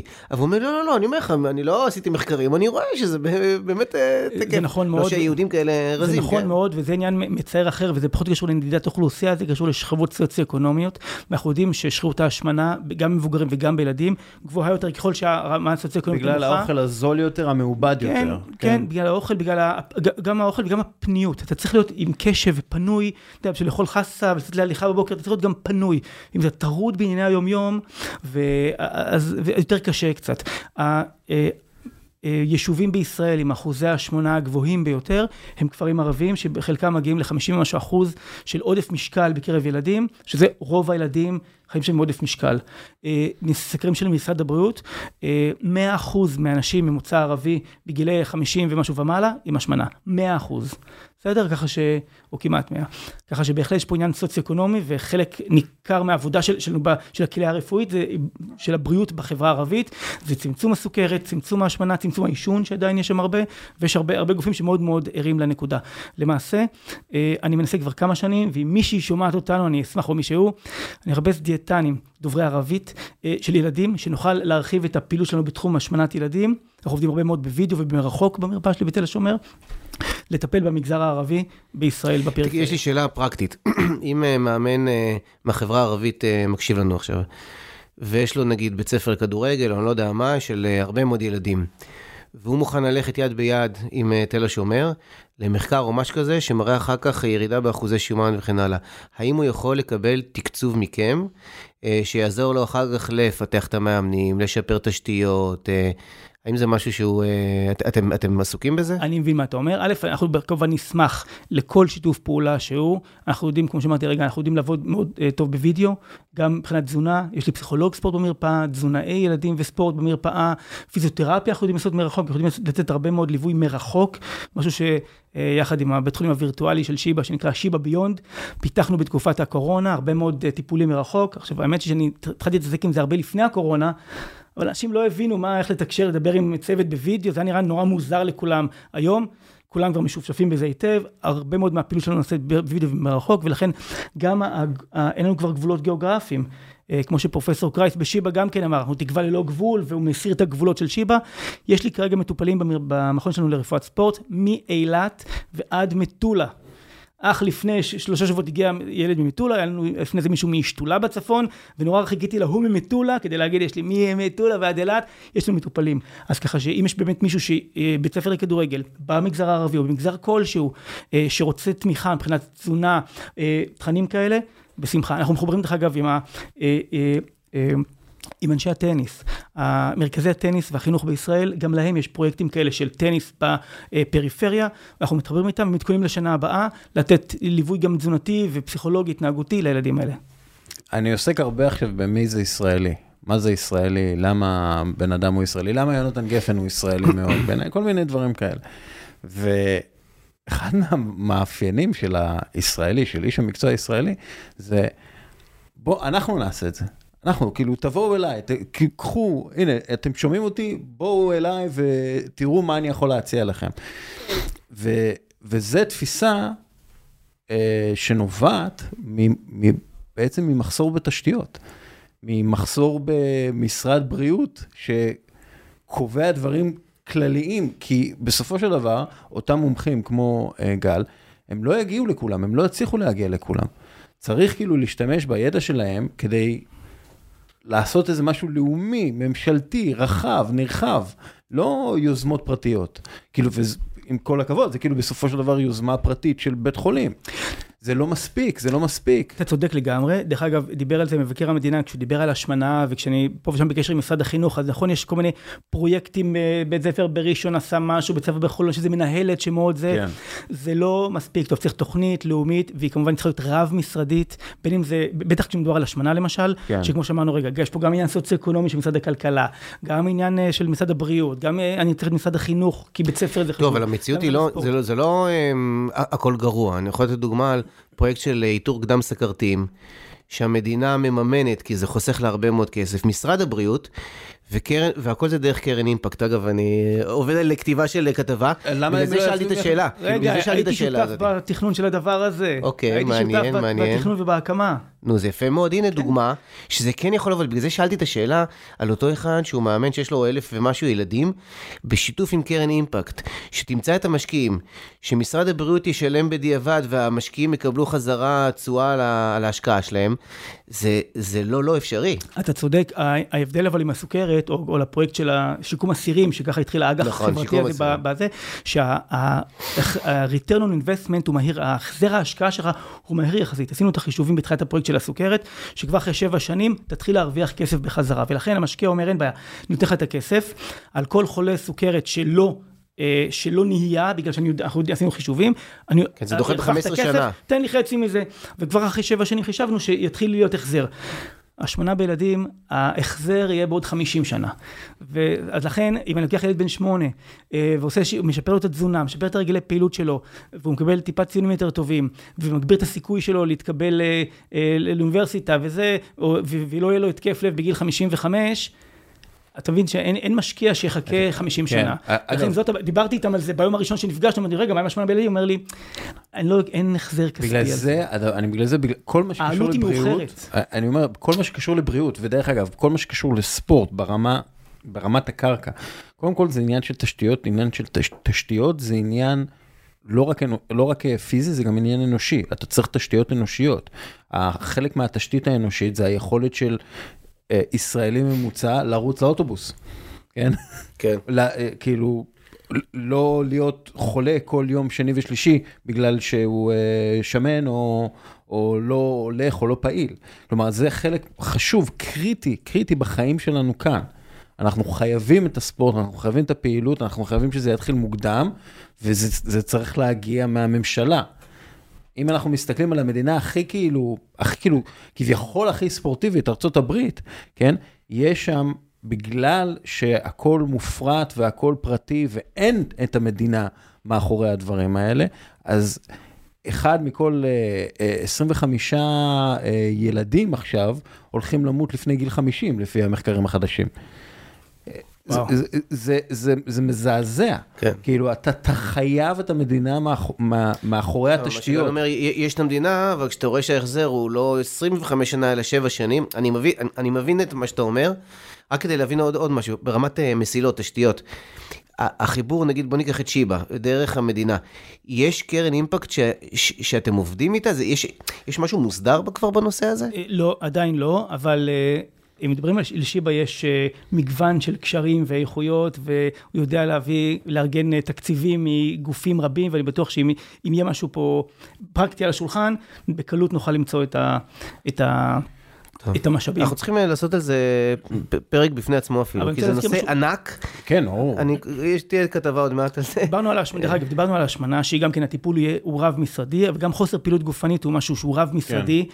לפני כשנה מתחילת עשרים ושתיים, הייתי בכנסת, מי שהביא אותי לשם, זה התאחדות הספורט לבתי הספר, גוף שאני מאוד מאוד אוהב, ומאוד מאוד מאמין שהוא הפתרון שלנו. זה גוף של משרד הספורט, שעובד בשיתוף עם משרד החינוך, ומוסיף שיעורי פעילות גופנית וחוגים ומועדונים במועדונים בית ספרים, ומגביר את הפעילות הגופנית. הוא יושב על החיבור הכי חשוב שיש. זה בדיוק המקום, זאת מערכת קיימת, ומה שאמרתי אז בכנסת, את הוועדה, הצגתי את הפן הבריאותי והסוציולוגי, פסיכולוגי החשוב מאוד של פעילות גופנית בילדים. עם קרן אימפקט הוא יחפש כסף ושקלים, כאילו רוצה להרוויח, המדינה אחראית עלינו גם עשרים, שלושים ועשרים, חמישים, זאת אומרת, המצדם, לא גוף פרטי צריך לשלם את זה, אלא המדינה בדאגה ארוכת טווח לחבריה, מסילות רק לאזרחיה, מסילות, שדה תעופה נוסף, כל מיני דברים כאלה של עשרות שנים קדימה, זה גם צריך להיות חברים על השקל. זה הרעיון, כי קרן אימפקט זה נכון שזה משקיעים, חלקם גם פרטיים וחלקם מוסדיים, אבל מאיפה מגיע הכסף? הוא מגיע בסוף מהמדינה, ברוב המקרים. לפעמים יש את ה... אתה מכיר את זה, את המחקר הזה שאוניברסיטאות עשו לצמצום נשירה של סטודנטים במדעי המחשב. יש, יש כמה דוגמאות שזה לא המדינה, זה האוניברסיטה, אבל מה זה האוניברסיטה? זה גם כן המדינה. כלומר, הרבה פעמים זה, זה המדינה שבסוף היא הגורם המממן. נכון, אבל זה, זה משרד אחר, זה, זה כיס אחר של כן. המדינה, זאת אומרת, זה נגיד ה... וה, והכיס אחד לא יודע שיש לך משהו. לא, כי גם יש תחרות בין הכיסים, כן. זאת אומרת, אני אומר, זה משרד החינוך וזה משרד הספורט, אבל כל אחד עם התקציבים שלו וה... והצרכים שלו. חוץ מהבעיות הגדולות האלה. יש עוד? אני מרגיש שלא דיברנו על זה גדול גדול. איזה עוד בעיות יש לספורטאים הצעירים, ואז נעבור לשאלות סוגרות. אני חושב שה... אני חושב שבאמת נגענו ברוב הדברים, זאת אומרת, חוץ מהפציעות וזה, נגעת בנקודה מאוד חשובה של הפעילות הגופנית בילדים, שאין לנו, הרי בסיס הפירמידה מתחיל מהכדורגל בחוץ, והילדים שמשחקים בפארקים, והגני השעשועים, ועם ילדים בגילי שלוש, ארבע, חמש, לא יהיו שם. בגני השעשועים, ולא הם תהם מתקנים אותה אפשרות, ועם ההורים, אתה יודע מה? יש לנו, יש לילדים בעיה. ההורים. אם ההורים לא יצאו עם הילדים, אוש חם לי, אוש דביק לי, אנחנו מאוד מוקלמים, אנחנו לא מוקלמים לבחוץ, אנחנו במזגנים כל הזמן. לבקש מאמא או מאבא, לשבת בארבע אחר הצהריים, בגן שעשועים עם הילד, לחלק מה, אני כואב לי ועצוב לי, שלחלק מהם זה מרגיש עונש. נחזור הביתה, נשים אותו מול המסך, אני באינסטגרם שלי, לפני עשרים ושלוש שנה, כשניתי הורה, התחלתי להיות הורה צעיר וזה, בארבע לוקח את הילדה מהגן, הולכים לגן שעשועים, אופניים, כאילו היינו הרבה, הרבה יותר בחוץ. אז צריך פה את ההורים. אז אני חושב שהבעיה של הספורטאים הצעירים עלולה להיות ההורים שלהם, לא כולם, אבל חלק מהם. רוצים את ההורים פה ללא ספק, ואז שיוכלו בריא, שישנו בריא, שיגדלו להיות פעילים, זה נקרא physical literacy, אוריינות כאילו גופנית, כמו לקרוא, הוא צריך לדעת, לרכב על אופניים, שגם כאן יש שיפור, הרבה הורים עושים פעילות גופנית, מה שלא היה, נגיד עשרים שנה אחורה. אני חושב שהרבה, אבל אני... אני לא בטוח, אני לא יודע. זה שאנחנו רואים הורים בחוץ רצים, זה לא כן. אומר שיש הרבה פעילים. סקרים של משרד הבריאות מראים שלאורך השנים, אחוז האנשים שמדווחים שהם פעילים הוא די יציב, שלושים ומשהו אחוז. אז די לא יציב. לא כך השתנה. אני חושב שזה מאוד מאוד תלוי בשכונה. נכון, בסביבה, אין ספק, בקהילה שאתה חי אליה. כמו שאמרת קודם, אם יש עוד ילדים במגרש, או יש עוד ילדים בחוץ שרוכבים על אופניים, או שמשחקים פוקימון גו, אתה תתחבר. אם הכדוריד חזק אצלך בעיר, אתה תתחבר. אם יש סייף, תתחבר. בגלל זה גם חשוב, שוב, חלק מהתשתיות שבשכונות, זה צריך להיות תשתיות ספורט, זה צריך להיות תשתיות של מועדוני ספורט. בגרמניה, עכשיו הייתי בקורס קאנטרי בגרמניה, אתה פשוט נוסע, וכל כמה מטרים, שער, דשא שער, שער, שערים, כל, יש מלא כאילו מקומות שאפשר לשחק בהם כדורגל. יש מרחבים באירופה, כן. אין לנו מרחבים. כן. אני רוצה לעבור לנושא, עוד משהו בנושא הזה? נושא, יאללה, נושא אחד וצריך לסיים. אה, אוקיי, אז... מה, כבר? כבר נגמר? המכון הלאומי לרפואת ספורט ופעילות גופנית אצלכם בשיבא. אם אתה יכול להגיד כמה דברים, גם הבנתי לפני משהו כמו שלושה שבועות חודש, איגוד ההתעמלות יצר שיתוף פעולה אסטרטגי איתכם. מה המצב? אם זה הוועד האולימפי, זה כל האיגודים, איך זה עובד? אם אני ילד בסוף בהתעמלות מכשירים, איך אני מגיע אליכם כשצריך אתכם? מה הקונסטלציה? שאלה טובה ותודה רבה עליה. כעיקרון, המכון, מה שעשינו בשיבא, זה חיברנו את כל המרפאות הגדולות שעסקו בספורט עד לפני כשנה, מרפאת ספורט שלי בילדים, מרפאת ספורט שלנו מבוגרים, מרפאה של הפציעות ספורט של האורתופדים, חיברנו את הכל יחד למבנה ארגוני אחד שכולל את כל מה שספורטאים או אנשים שמבקשים ייעוץ לפעילות גופנית צריכים. יש לנו אה, מגוון של רופאי ספורט, כולל אחד שהוא רופא מומחה שיקום, ולכן כל מיני אנשים שכואב להם פה, כואב להם שם, כל מיני דברים כאלה, קרחצנים כאלה במחות שלא מצאנו להם פתרון, הוא הכתובת, אורתופדים, קרדיולוגית ספורט, אה, אני בתור רופא ילדים, הרבה רופאי ספורט שמכירים את זה, מגוון, מגוון את הספורט מגוון של היבטים, צוות שכולל תזונאים, פסיכולוג שמניתי קודם, פיזיותרפיסטים, פיזיולוגים של מאמץ, עושים בדיקות מאמץ, יש לנו את כל מה שאנשים צריכים ברפואה הציבורית, שזה הייחוד פה. זאת אומרת, חייל יכול להגיע מהסמכתה מהצבא, אנשים יכולים להגיע עם טופס שבע עשרה או בתשלום עצמי, אבל גם התשלום עצמי הוא מאוד מאוד נמוך, כי ככה אלה התעריפים ברפואה הציבורית, שזה משהו כמו מאה ושישים ומשהו שקלים, לראות רופא שהוא רופא של נבחרת ישראל בכדורסל, שיבדוק אותך, או רופא של הפועל תל אביב בכדורגל, שיבדוק אותך, או רופא של הסגל הפראלימפי, שיבדוק אותך. בסדר? אז העלויות הן מאוד מאוד נמוכות, כי אנחנו בשביל הציבור. ולכן קהל היעד שלנו הם הספורטאים ברמה טיפה יותר נמוכה, שאין להם שום מעטפת, גם הענפים ב... ב... שיש להם פחות מעטפת. ולכן התחברנו עם איגוד, עם התאחדות הכדורגל גם כמובן, אבל איגוד ההתעמלות, איגוד הכדורף, איגוד הכדוריד, בחסות מה שהספורטאים שלכם צריכים, אנחנו כאן בשבילכם, כי כל נבחרת לאומית שיוצאת לחול, זאת שליחות לאומית, ושיבא בתור בית החולים של המדינה ועיר הבריאות של ישראל, צריך לתמוך בכל מאמץ לאומי, כמו שהוא היה שם עם אוקראינה, וכמו שהוא היה שם עם הקורונה, אז יש פה אה, מאמץ לאומי של נבחרות בחול, אנחנו שם בשבילכם. לכן אנחנו נותנים גם חסות לסגל הפראלימפי של ישראל, ולמותת ספיישל אולימפיקס הכל כך מרגשת, אז כל גוף לאומי שהוא שרוצה חיבור איתנו, בשמחה. ילד שצריך, שרוצה לפנות וזה, בקלות, יש אה, גוגל, או שהוא יכול שגם כן נצרף באיפה שלא אפשר יהיה את הפרטי קשר, שולחים אה, וואטסאפ או מייל, מתאים תור, התורים זמינים, הצוות פנוי ו- ורעב לטפל בדיוק בכל אלה שאין להם מעטפת. הנשים, הליגה הלאומית, הנוער, הענפים הטיפה שבמרכאות נשכחו, כי דיברנו על כדורגל, כדורגל חצי מהזמן, אבל יש עוד הרבה מאוד... כלומר, אני הולך לרופא משפחה, איך זה עובד? אני הולך לרופא משפחה, הוא מפנה אותי למומחה וישר מגיע... לא בטוח, לא צריך הפניה, כי עיקרון אפשר להגיע... בתשלום עצמי, כמו שאמרתי, מאה ושישים ומשהו שקל, תשלומים מאוד מאוד, אה, אה, כמו, כמו כל מרפאה בשיבא, אה, או באמת אה, לקבל את הזימון, ועם הזימון אתה שולח לרופא משפחה, אמרת הולך, כבר לא צריך ללכת היום. שולחים באפליקציה של מקבי או כללית או מה שזה לא, שולחים באפליקציה את הבקשה לטופס שבע עשרה, או שהקופה נותנת, או שהקופה לא נותנת, אם נתנה. סבבה, אם לא נתנה, שוב, עלויות מאוד מאוד נמוכות, צוות זמין, ברפואה הציבורית, בשביל הציבור, בשביל עם ישראל. עוד שאלה, כי בשיבא קוראים דברים שאותי מאוד מסקרנים. אם אתה יכול להגיד כמה מילים על הארק, מה... כן, אז אם יש הדבר שצמח הכי מהר ובצורה מאוד מאוד מרשימה, היה מרכז החדשנות של שיבא. אני זוכר לפני, לא יודע, חמש שנים, שש שנים, משהו כזה, כשהוא התחיל, אז אחד ה... למה אני מכיר את זה? כי אחד הגופים הראשונים שעבדו איתו, זה היה אני, כי רצינו את העבודה מרחוק עם הווידאו, עם ילדים מרחוק, עם אפליקציה שתספור להם צעדים, ומדי פעילות, והמון עבודה מרחוק וטכנולוגיה. והדבר הזה צמח בצורה מדהימה, הם מחוברים לכל חברות הטכנולוגיה הגדולות, כל חברות התרופות הגדולות, שמה עשרות אנשים שעובדים, מחוברים לקופות החולים הגדולות, להמון בתי חולים מחול, להמון גופי מחקר בחול, ועם המון המון תחומי חדשנות, שאני אפילו לא מכיר אותם, יש שם חדר, שם רופא שמתעסק עם רפואת חלל, עד כדי כך. מאוד רלוונטי. מטורף מה שקורה שם.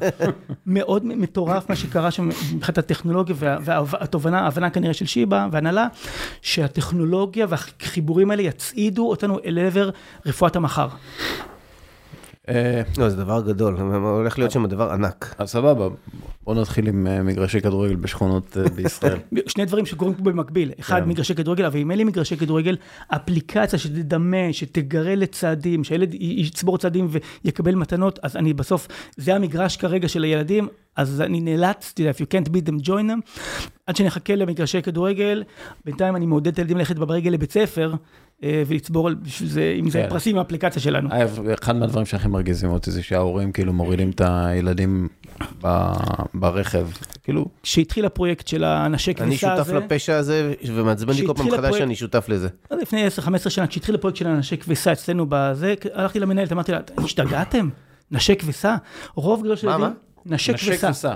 אתה מביא את נשק וסע. מוריד את הילד, ואז יש איזה הורה שמנשק אותך, או אותו. אני תמיד אומר, אני לא מנשק אף אחד. קיצור, באתי למנהלת, אמרתי לה, רגע, אבל רוב הילדים גרים ברדיוס של חמש עשרה עד עשרים דקות גג הליכה. במקום דבר כזה, בואו ניקח את השני ההורים האלה, שעשו אוטובוס מהלך לבית ספר. אוטובוס מהלך, אז זה היה זה פרויקט טיפה של ימי שישי קצת וזה, וכמובן לא שרד. אבל אם כל בוקר יהיה...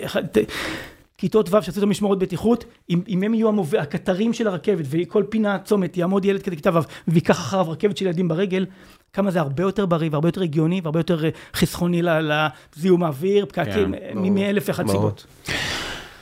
טוב, שאלות uh, קצרות, uh, תשובות, אתה תחלט. Uh, מה זו מנהיגות עבורך? Uh, אז כשאני, כש, כשאני חושב על ה...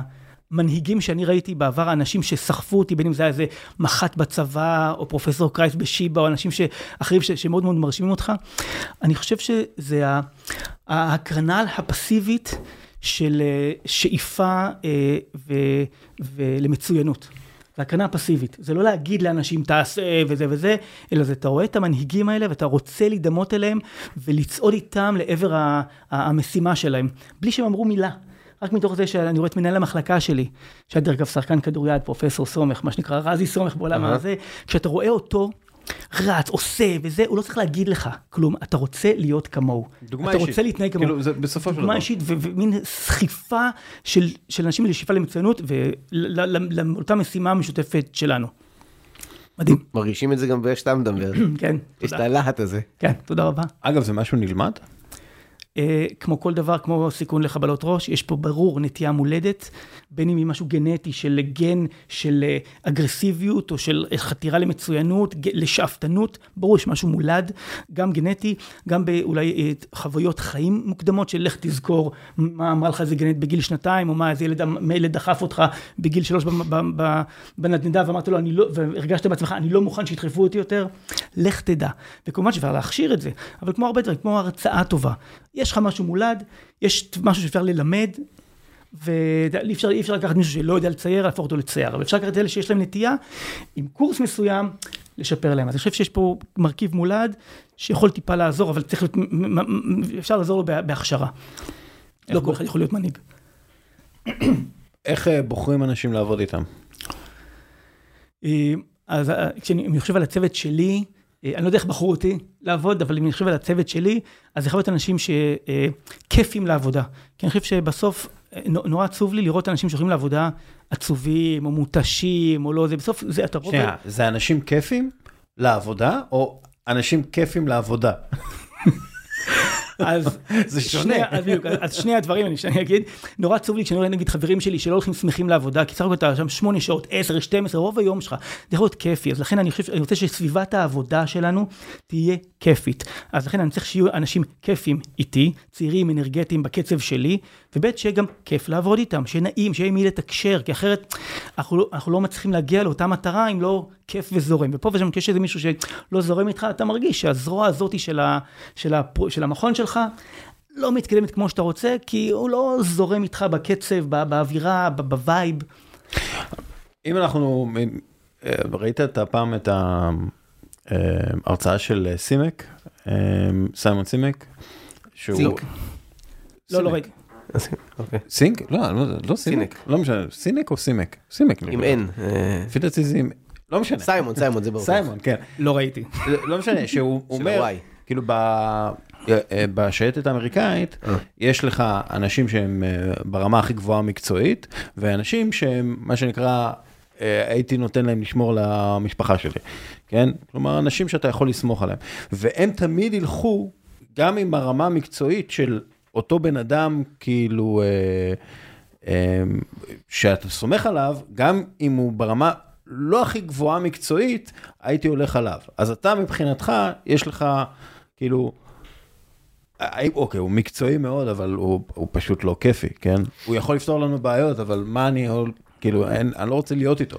אז כאילו, איפה אתה, איפה אתה שם את ה... כן, בואו, אז, שאל, אז, אז, אז כמובן שאני בתור, בפן הרגשי של לעבוד עם אנשים, מחפש את הדבר הרגשי. כמובן שצריך את ה-qualifications, ואני צריך שזה מישהו מוכשר, מוסמך, לעבוד בשיבא, אז צריך גם עוד חודש שלם של תהליך קליטה, וחיסוני צהבת, ותעודת אה, אה, משטרה אישור, וכאילו יש פה תהליך. אה, אבל אני חושב שצריך למצוא, כמו כל גיוס של אדם, צריך למצוא את הביניים, למצוא מישהו שהוא טוב ומתאים וזה, אבל הוא חייב להיות טים פלייר ושחקן בווייב, אה, ו- ואם אם יש תכונה אחת, ואם יש היבט אחד שעולה על השני בפער, יכול להיות שאתה יודע, אפשר לנסות ולראות יכול להיות שהוא כן יצליח לחפר על החסר בצד השני. כן, זה אגב, זה סיימון סינק. כן, כן. טעות שלי עם הסימק. איך יודעים שעושים עבודה גרועה? איך אני יודע שאני עושה עבודה גרועה? איך יודעים שעושים עבודה גרועה? אתה מרגיש את זה, אתה מרגיש את זה בפנים. עכשיו, תראו אם זה עבודה מדידה או לא מדידה, אם זה משהו מדיד ואתה רואה שיצא לך עקום, שיצא לך מאפן, אז אתה רואה את זה. אבל... כן, אבל יש הרבה דברים לא מדידים. נכון, יש דברים לא מדידים, אתה מרגיש את זה, זה יושב לך בראש מאחורה שמשהו עדיין לא, משהו חורק, משהו לא יושב טוב. קשה לי לחשוב על דוגמאות שעשיתי עבודה לא טובה, אני צוחק, אבל יש דברים, יש פרויקטים נגיד שלא הצלחתי, לא הצלחתי לקדם נגיד בוועד האולימפי, או פה שם יש דברים, יושב לי, יושב שם מאחורה, מישהו קטן, השדון הקטן הזה עם הקלשון, ודוקר אותך, דוקר אותך, דוקר אותך, משהו פה לא יושב. כלומר, זה הכל אינטואיטיבי בסופו של דבר. כן, יש אנשים, אפשר כמובן רשימות, יש דברים שוב מדידים, אבל בהנחה אנחנו מדברים על הדברים היותר פוליסטיים האלה. כאילו, כי אתה איש מדע בסופו של דבר, אבל אתה גם כן, כאילו אומר, אם זה מרגיש לי נכון, זה... כן, יש דברים מדידים, נגיד יש פה ספורטאי עם חסר ברזל, נתת ברזל, הפריטין, והזה לא השתפך, יש דברים שהם מדידים, אז זה קל, אז יש לך דברים, זה משהו טכני. אנחנו חושבים, השאלה יותר מכוונת לפן, יותר רגשי, וזה, אני אומר, השדון הקטן הזה יושב שם עם הקלשון ודוקר אותך. וזה דוקר אותך גם בשלוש בבוקר, או מעיר אותך בשש בבוקר, זה יושב שם ודוקר אותך. אני קופץ כמה דברים, כי אנחנו, זה אחרי הזמן. עצה אחת לחיים. להגיע להישגים מוקדם ככל האפשר. ואז יש לך יותר שנים ליהנות מהם. זה משהו שלא נדבק לפני הרבה שנים, אנחנו נורים צעירים יחסית למה שזה. אבל זה קל להגיד כזה דבר. מה זה נקרא? תתחיל הכי חזק שלך, תגמר את הקצב. לגמרי, וזה נכון בריצת מאה מטר, יש לי בן אתלט, אבל ב-מאתיים מטר זה כבר לא עובד. כי את ה-מאתיים מטר צריך לחלק את שלבי הריצה. אם אתה מתחיל הכי חזק כשאתה מגביר, אתה לא תגמור אותה כמו שצריך. אז, אבל אני חושב שככל שאתה, אם אתה נגיד, הקמנו עכשיו מכון חדש, בשביל לפני כשנה, ואני רוצה להכיר אותו ושיפרסמו ולעשות דברים. אני רוצה לעשות את הכל מהר ככל האפשר, כדי להגיע כבר להישגים, להתחבר עם האיגודים הגדולים, להתחבר עם הקבוצות, להתחבר עם הספורטאים, לקבל פרס נובל בגיל שמונים וחמש, כשלא זה מה שמעניין אותך כבר, חוכמה קטנה, חוכמה גדולה, אבל פחות, אבל פחות זה, מאשר קיבל אותו בגיל שלושים וחמש או ארבעים וחמש, וכל השנים... להיות ההוא שזכה בפרס נובל, להיות אלוף העולם בגיל צעיר מאוד, וליהנות מה... ולוקח אותו ומקדם אותך ומריץ אותך, אני חושב שזה, וואו, ללדת בגיל מוקדם ככל האפשר, כי הורות זה אחד הדברים הכי מדהימים, אז מי שמסתדר ומצא את הזיווג ואת הפלטפורמה לעשות את זה, אז בשמחה, אנחנו הורים מגיל עשרים ושבע, וזה אחד ההישגים. לא חייבים למהר. כן, כן, בלי לך, לא, לא. אין, אין, לא, פשוט כי אני רופא ילדים, ככל שיהיו יותר ילדים ובגיל יותר מוקדם, אני אוכל ליהנות ולהתפרנס מהם יותר טוב. בסוף יש לי עניין בילודה. יש לי עניין בילודה, פשוט. יש לך אינטרס. יש לי אינטרס כלכלי. לא, אבל רגע, אתה יש לך יותר,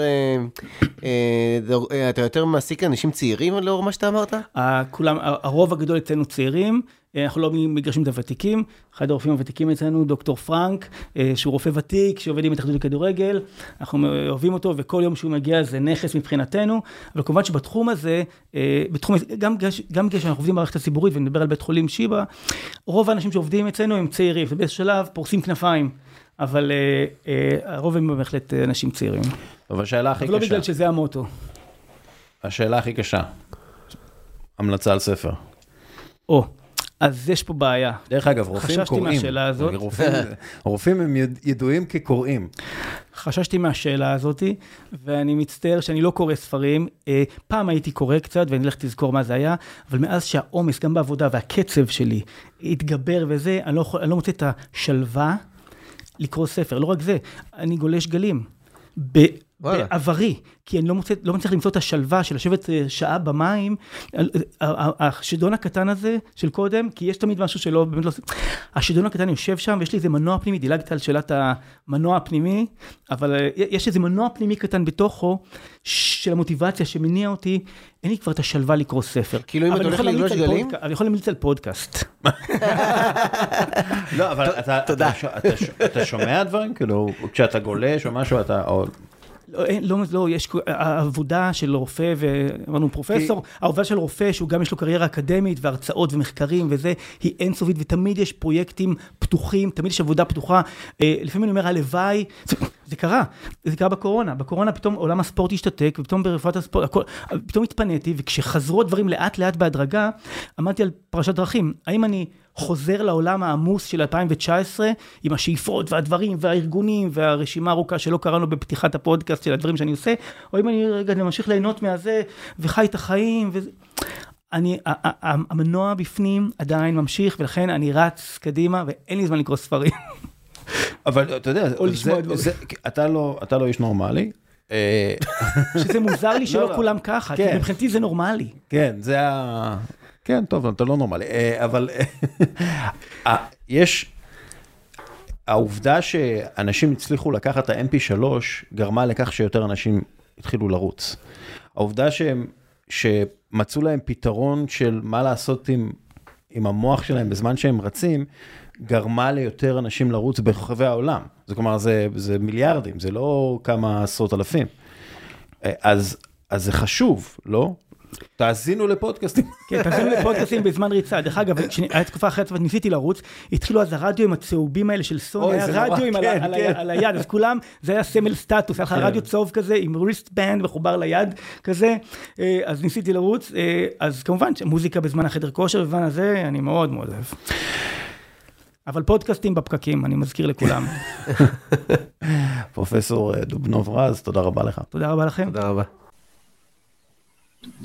ועכשיו לפינה החברתית בחסות בועטים את הגזענות והאלימות מהמגרשים של הקרן החדשה לישראל, איתנו מתן סגל, כרגיל, אהלן. אהלן, מה העניינים? ועוד איתנו אורח. אנחנו תמיד מדברים על זה שהכדורגלנים שלנו, הישראלים, לא עושים מספיק ולא מעורבים חברתית, אז הנה אחד שכן עושה, ארז יוסף היה כדורגלן, גדל במכבי חיפה אם אני לא טועה. נכון. שיחק במספר קבוצות, אבל הרגיש שהוא יכול לעשות יותר, הוא הקים קבוצת כדורגל שמשלבת ילדים עם מוגבלויות, עם בעיות חברתיות וכו', יחד עם ילדים שאין להם את הבעיות האלה, וזה עובד... איך זה משפיע על הילדים? אז בוקר טוב, כמו שאמרת, אני מאמן ילדים, הייתי כדורגלן, וגדלתי במחלקת הנוער של מכבי חיפה, ושיחקתי גם בבוגרים של מכבי חיפה, ובמהלך במהלך כל חיי ככדורגלן צעיר, מעבר לקטע המקצועי פגשתי המון קטעים חברתיים. פגשתי אין ספור אירועים חברתיים, שאני הייתי ילד ונער, אני הייתי בעמדה החזקה, אני הובלתי והכל. עכשיו, תמיד לי הציק... הייתי רואה את, ה, את החלשים יותר, את האלה שיותר קשה להם בבית ספר, כאילו אמנם אני הייתי כדורגלן שיוצא מהבית ספר לאימון, אבל הכדורגל הוא שייך לכולם, לא רק למקצועים. ואז בבית ספר הרגשתי את, ה, את הקטע החברתי שאני מוביל, ומגיל ילדות רציתי לראות את החלשים ולאפשר להם גם ליהנות מהמשחק הזה של הכדורגל. לימים, אני בחרתי לאמן ילדים בצורה... לא מקצועית, בצורה עממית, ולשלב ילדים שאוהבים את המשחק. יש לי ילדים שהם על הרצף, שאני מוביל אותם, ומשלב אותם יחד עם הילדים הטובים, כאילו אני רואה בזה כלי, ואני חושב שזה הערך הכי גבוה שאני יכול לספק לדור הזה. להיות כדורגלנים אני לא יכול להבטיח לאף אחד, אבל לקחת ילד מנקודה א' לנקודה ב', זה מה שאנחנו עושים פה במתנ"ס יוקנעם, זה מה שאני מוביל. לקחת את אותו ילד ש... שהוא טוב, והוא רוצה והוא מקובל חברתית, ולידו לשים ילד שקשה לו, ולראות איך הוא והוא משתפים פעולה ביחד דרך הכדורגל. זה דבר שאנחנו עושים פה אצלנו. איך רואים הצלחה בפרויקט כזה, במשימה כזאת? איך רואים הצלחה באופן כזה, שאנחנו, אני כמאמן, והילדים המובילים, והילדים שקצת יותר קשה להם, אתה רואה קבוצה אחת, אתה רואה קבוצה אחת, שהוא יודע להכיל אותו, יש להם הרבה ערך, כאילו, יש לי כמה ילדים פה שסיפרתי לך, שהם הפכו את הילדים הרגילים כביכול, להרבה יותר טובים, הם הפכו אותי למאמן יותר טוב, כאילו אנחנו יודעים להשתמש, כי אוקיי, אמנם הם, אתה יודע, זה גם משהו חיצוני, שאתה יודע, ילדים יודעים לשים לב לזה, כשאנחנו רואים ילד שהוא לא... שהוא על הרצף, אבל אני חושב שגם הילדים המובילים, כמו שאני הייתי בעצם, גם לנו יש בעיות שהן יותר פנימיות, שלא רואים אותם. אז אני כמאמן וכמוביל, אני כאילו מצליח לתווך את כל הסיפור הזה, ואז אתה רואה את זה מבחוץ, ואתה רואה שכולם משתפים פעולה ביחד, תחת אותה מטריה, וזה קטע שבשבילו אני קם בבוקר, ו... ולקחתי לסיפור הזה, רתמתי את מנהל המתנ"ס פה ביוקנעם, שאנחנו עושים עבודה נפלאה, וצוות אדיר, ו... וזה רק הולך ו... ומשתפר, וזה ערך מטורף, ואני נהנה לעשות את זה. עברת איזושהי הכשרה מסוימת, או, או, איך, או שזה אילתור, מה, מה עושים כאילו? אז, אז הסברתי לך, זה בער בי מילדות, מילדות. אני יכול לשתף אתכם בסיפור, אבל אני לא רוצה, אני רוצה, לא רוצה, רוצה לשמור אתכם כאילו. לא יש לא לי זה מיני, יש לי זה מיני סיפור שאני יכול לחבר אותך לזה. ספר. אז אני אספר בשמחה.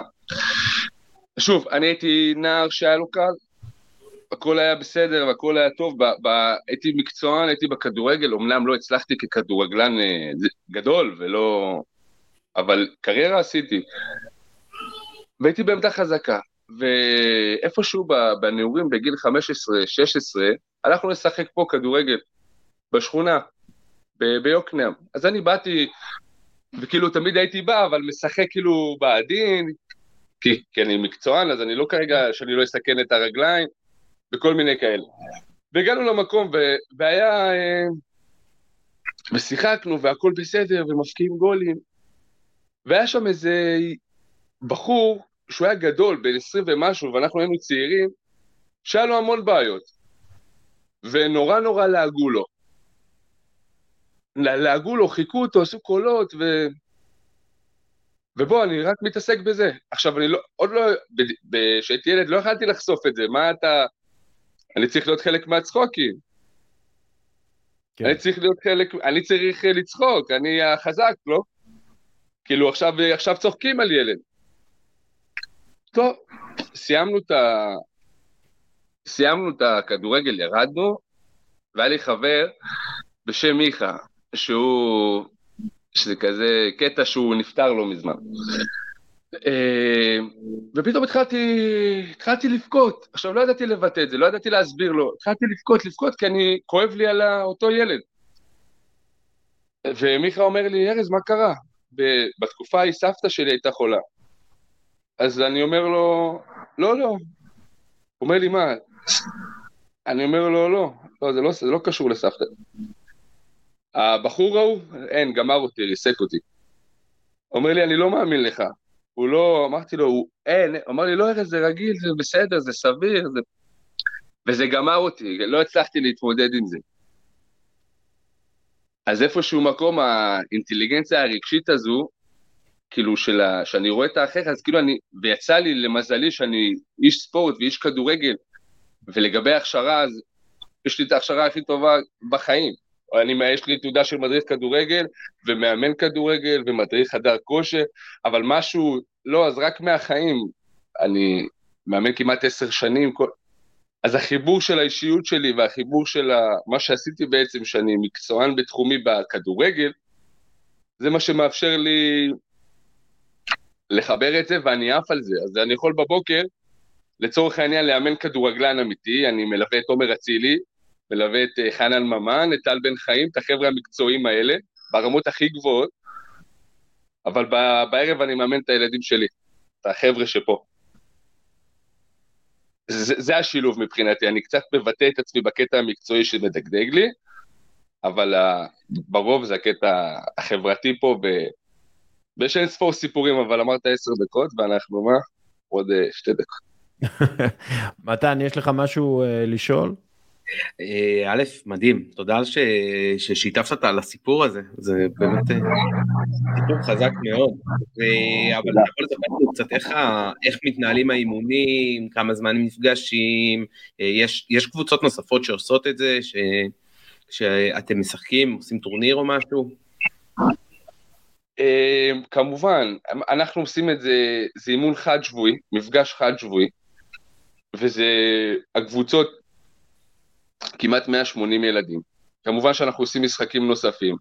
אנחנו במתנ"ס פה ביוקנה מנסים לייצר, לייצר ערך כביכול תחרותי, אבל משהו נורא נעים, נורא כיפי, של משחקים אחת לשלושה שבועות, אחת לחודש, עם קבוצות שגם להם יש את המחנה המשותף, לא בהיבט הזה שיכולים לשלב, לא יודע, אני לא רוצה להגיד סתם, אני, אנחנו חיים פה את היום יום שלנו, אני לא יודע אם עושים בדיוק באותן קבוצות, אבל שאני הולך אה, לטורנירים, ואנחנו הולכים עם המתנס פה ביוקנם לקבוצות אחרות, אני לא מתעסק במה מה הם, ואם, האם, האם הם כמונו, אני מבחינתי הולך, ואני נעזר בטובים ובפחות טובים, דרך הקבוצה, אנחנו קבוצה, איך אני אומר להם, אני רוצה בחוץ שיגידו, מה זה הקבוצה הזאת? אני רוצה להיות חלק מהקבוצה הזאת, גם אם אני ילד שאוהב נורא כדורגל, אבל לא טוב, בוא אנחנו נחבר אותך, ואם אתה טוב, על אחת כמה וכמה, בוא, בוא תוביל, אז יש מקום לכולם. הבנתי. אני חייב לשאול אותך שאלה נוספת, כמישהו שמגיע, מ... יצא לך לראות חדרי הלבשה, אתה מכיר שחקני כדורגל, אנחנו מדברים על זה לא מעט, שאנחנו מרגישים ששחקני הכדורגל בארץ לא נותנים מספיק את הטון בהקשרים חברתיים, אתה יודע, לא, לא בהכרח ימין שמאל, אבל אנחנו לא רואים מספיק את הרוח שלהם שיכולה לבוא ולהגיד, חבר'ה בואו אה, נתנדב, בואו נעשה משהו, למעט המסגרות של קבוצות אה, לוקחות אותם. והסיפור שלך הוא נשמע מעבר לאיזשהו ייחודי ומדהים, אה, מעלה לי את השאלה, איפה שחקני הכדורגל שלנו במקום הזה? אה, שחקני הכדורגל, אני מסכים איתך שיש... אה... המועדונים ככלל, אני חושב שזה, שהם לא שמים את הקטע החברתי, באמת אבל, אה, ב, ב, בתוכניות שלהם. אתה יודע, הם עושים את זה... כן, פעם אחת הולכים פה לחלק בבית חולים מתנות, דברים כאלה. כן, הם יותר, הם צריכים להתחבר לקטע האמיתי של זה, להבין ש, שיצא להם הזכות האמיתית, האמיתית לעשות את זה, ויש שחקנים שכבודדים, כבודדים שכאילו מועשים את זה, אבל אני מסכים איתך שיש בזה, שצריך לשפר את זה, כי, כי יש המון המון המון בני נוער, המון המון המון שקמאים ו... ורוצים, ורוצים, ו... והם פתוחים, האוזניים שלהם פתוחות, והלב שלהם פתוח בשביל שיבואו וישפיעו עליהם חברתית. זה חייב להשתפר, אני מסכים איתך. ו... ו... ודרך זה, האמת היא גם, אני לא יודע... אולי חברת המתנסים כן באופן כללי, אבל משרד החינוך לא שם בדיוק, משרד הספורט מן הסתם לא שם, כלומר החיבורים האלה בין ילדים פופולריים, נורמליים, שלא, שאין להם בעיות, עם ילדים אחרים שצריכים את החיבור הזה, בשביל להרגיש טוב יותר, בשביל להיות משולבים בחברה, אין איזה גוף על שעובד כדי לחבר ביניהם, כלומר זה הכל יוזמות אישיות כאלה כמו שלך. כן, אין, שוב, זה, יש פרויקטים ויש עמותות ויש כל מיני, אבל מה שאני מנסה להגיד, שצריך לעשות את זה אמיתי, יש המון פרויקטים, כן. צריך פשוט להציף את זה, ולנסות למצוא את האנשים שמתחברים לזה אמיתי. פה במדינה שלנו זה עניין של אוקיי, פותחים עוד עמותה, עוד עמותה, שאלה מי, את מי מביאים ומי מוביל את זה. ועד כמה הוא בא לפה בשביל... לי יצא, אני לא בחרתי ב... כל הפעילות שלי יצאה, ובסוף זה יצא ככה, זה הצורה ש... שזה יצא. אף אחד לא יצר לי את זה. אני כאילו דהרתי לשם, ופתאום, אתה יודע, הסתכלתי על עצמי ואני אומר, איפה אני? אני פה כבר, אני פה. ואם אני רוצה לעשות דברים נוספים, אני עושה נוספים. זה הלב שלי. זה, זה, פה אני מחבר, אז אני חושב שצריך אה, למצוא את, יותר את האנשים הנכונים. למצוא, כי אם זה לא אמיתי, זה לא יכול לעבוד. אתה יכול לפתוח אלף עמותות. ו, ולתת לזה את, ה, את המשאבים ואת הכל. אבל בסוף, אתה יודע איך זה פה, למנות מישהו, כי הוא מכיר את זה, וזה יותר פוליטי, כן. אז זה לא יעבוד, כי אותו ילד שקשה לו, אתה יודע, אני מאפשר רק, ל... ל... יש לי חבר'ה שהם על הרצף, אותה, להם אני מאפשר לחבק אותי. יש, לו, יש להם צורך, פתאום יש לי אחד בשם אור, יש לו צורך פתאום לבוא ולחבק אותי. כן. וזה עושה לי טוב. אז, אז בסוף יש פה חיבור נורא כנה ואמיתי, שיצא לי הזכות, יצא לי הזכות לבוא ולעשות את זה. אז אני חושב שצריך למצוא יותר את האנשים הנכונים, ואיתם לנסות ל, ליצור דברים מהסוג הזה, ולהציף את הקטע החברתי. ולהאמין בזה, אני, אני לא יכול לעשות משהו שאני לא מאמין בו, רק להאמין בזה, כי הרבה אומרים את זה מהפה לחוץ, ומורות אומרות את זה, אני לא רוצה עכשיו לגעת באנשים, והרבה בתקשורת נוגעים בזה, ובוא, עד כמה אתה מאמין בזה אמיתי שיש פה שוויון? לא יודע, אז זה לא יעבוד, אז הוא ישים את זה וישים את זה וישים. כן. ארז, תודה רבה לך. באהבה גדולה. מתן, תודה לך. היה לי ממש כיף לשוחח איתכם, ותודה על ההזדמנות. ובהצלחה רבה במה שאתה עושה. ממש תודה רבה. תודה רבה. תודה נשמה. עד כאן פרק חמש מאות עשרים וארבע, תודה רבה לפרופסור גל דובנוב-רז, תודה רבה לניב נחליאלי, תודה רבה לארז יוסף, תודה רבה לקרן החדשה לישראל ומינקובסקי תקשורת וקבוצת ח' י', ותודה רבה לך מאזין יקר שנשאר עד הסוף, יאללה ביי.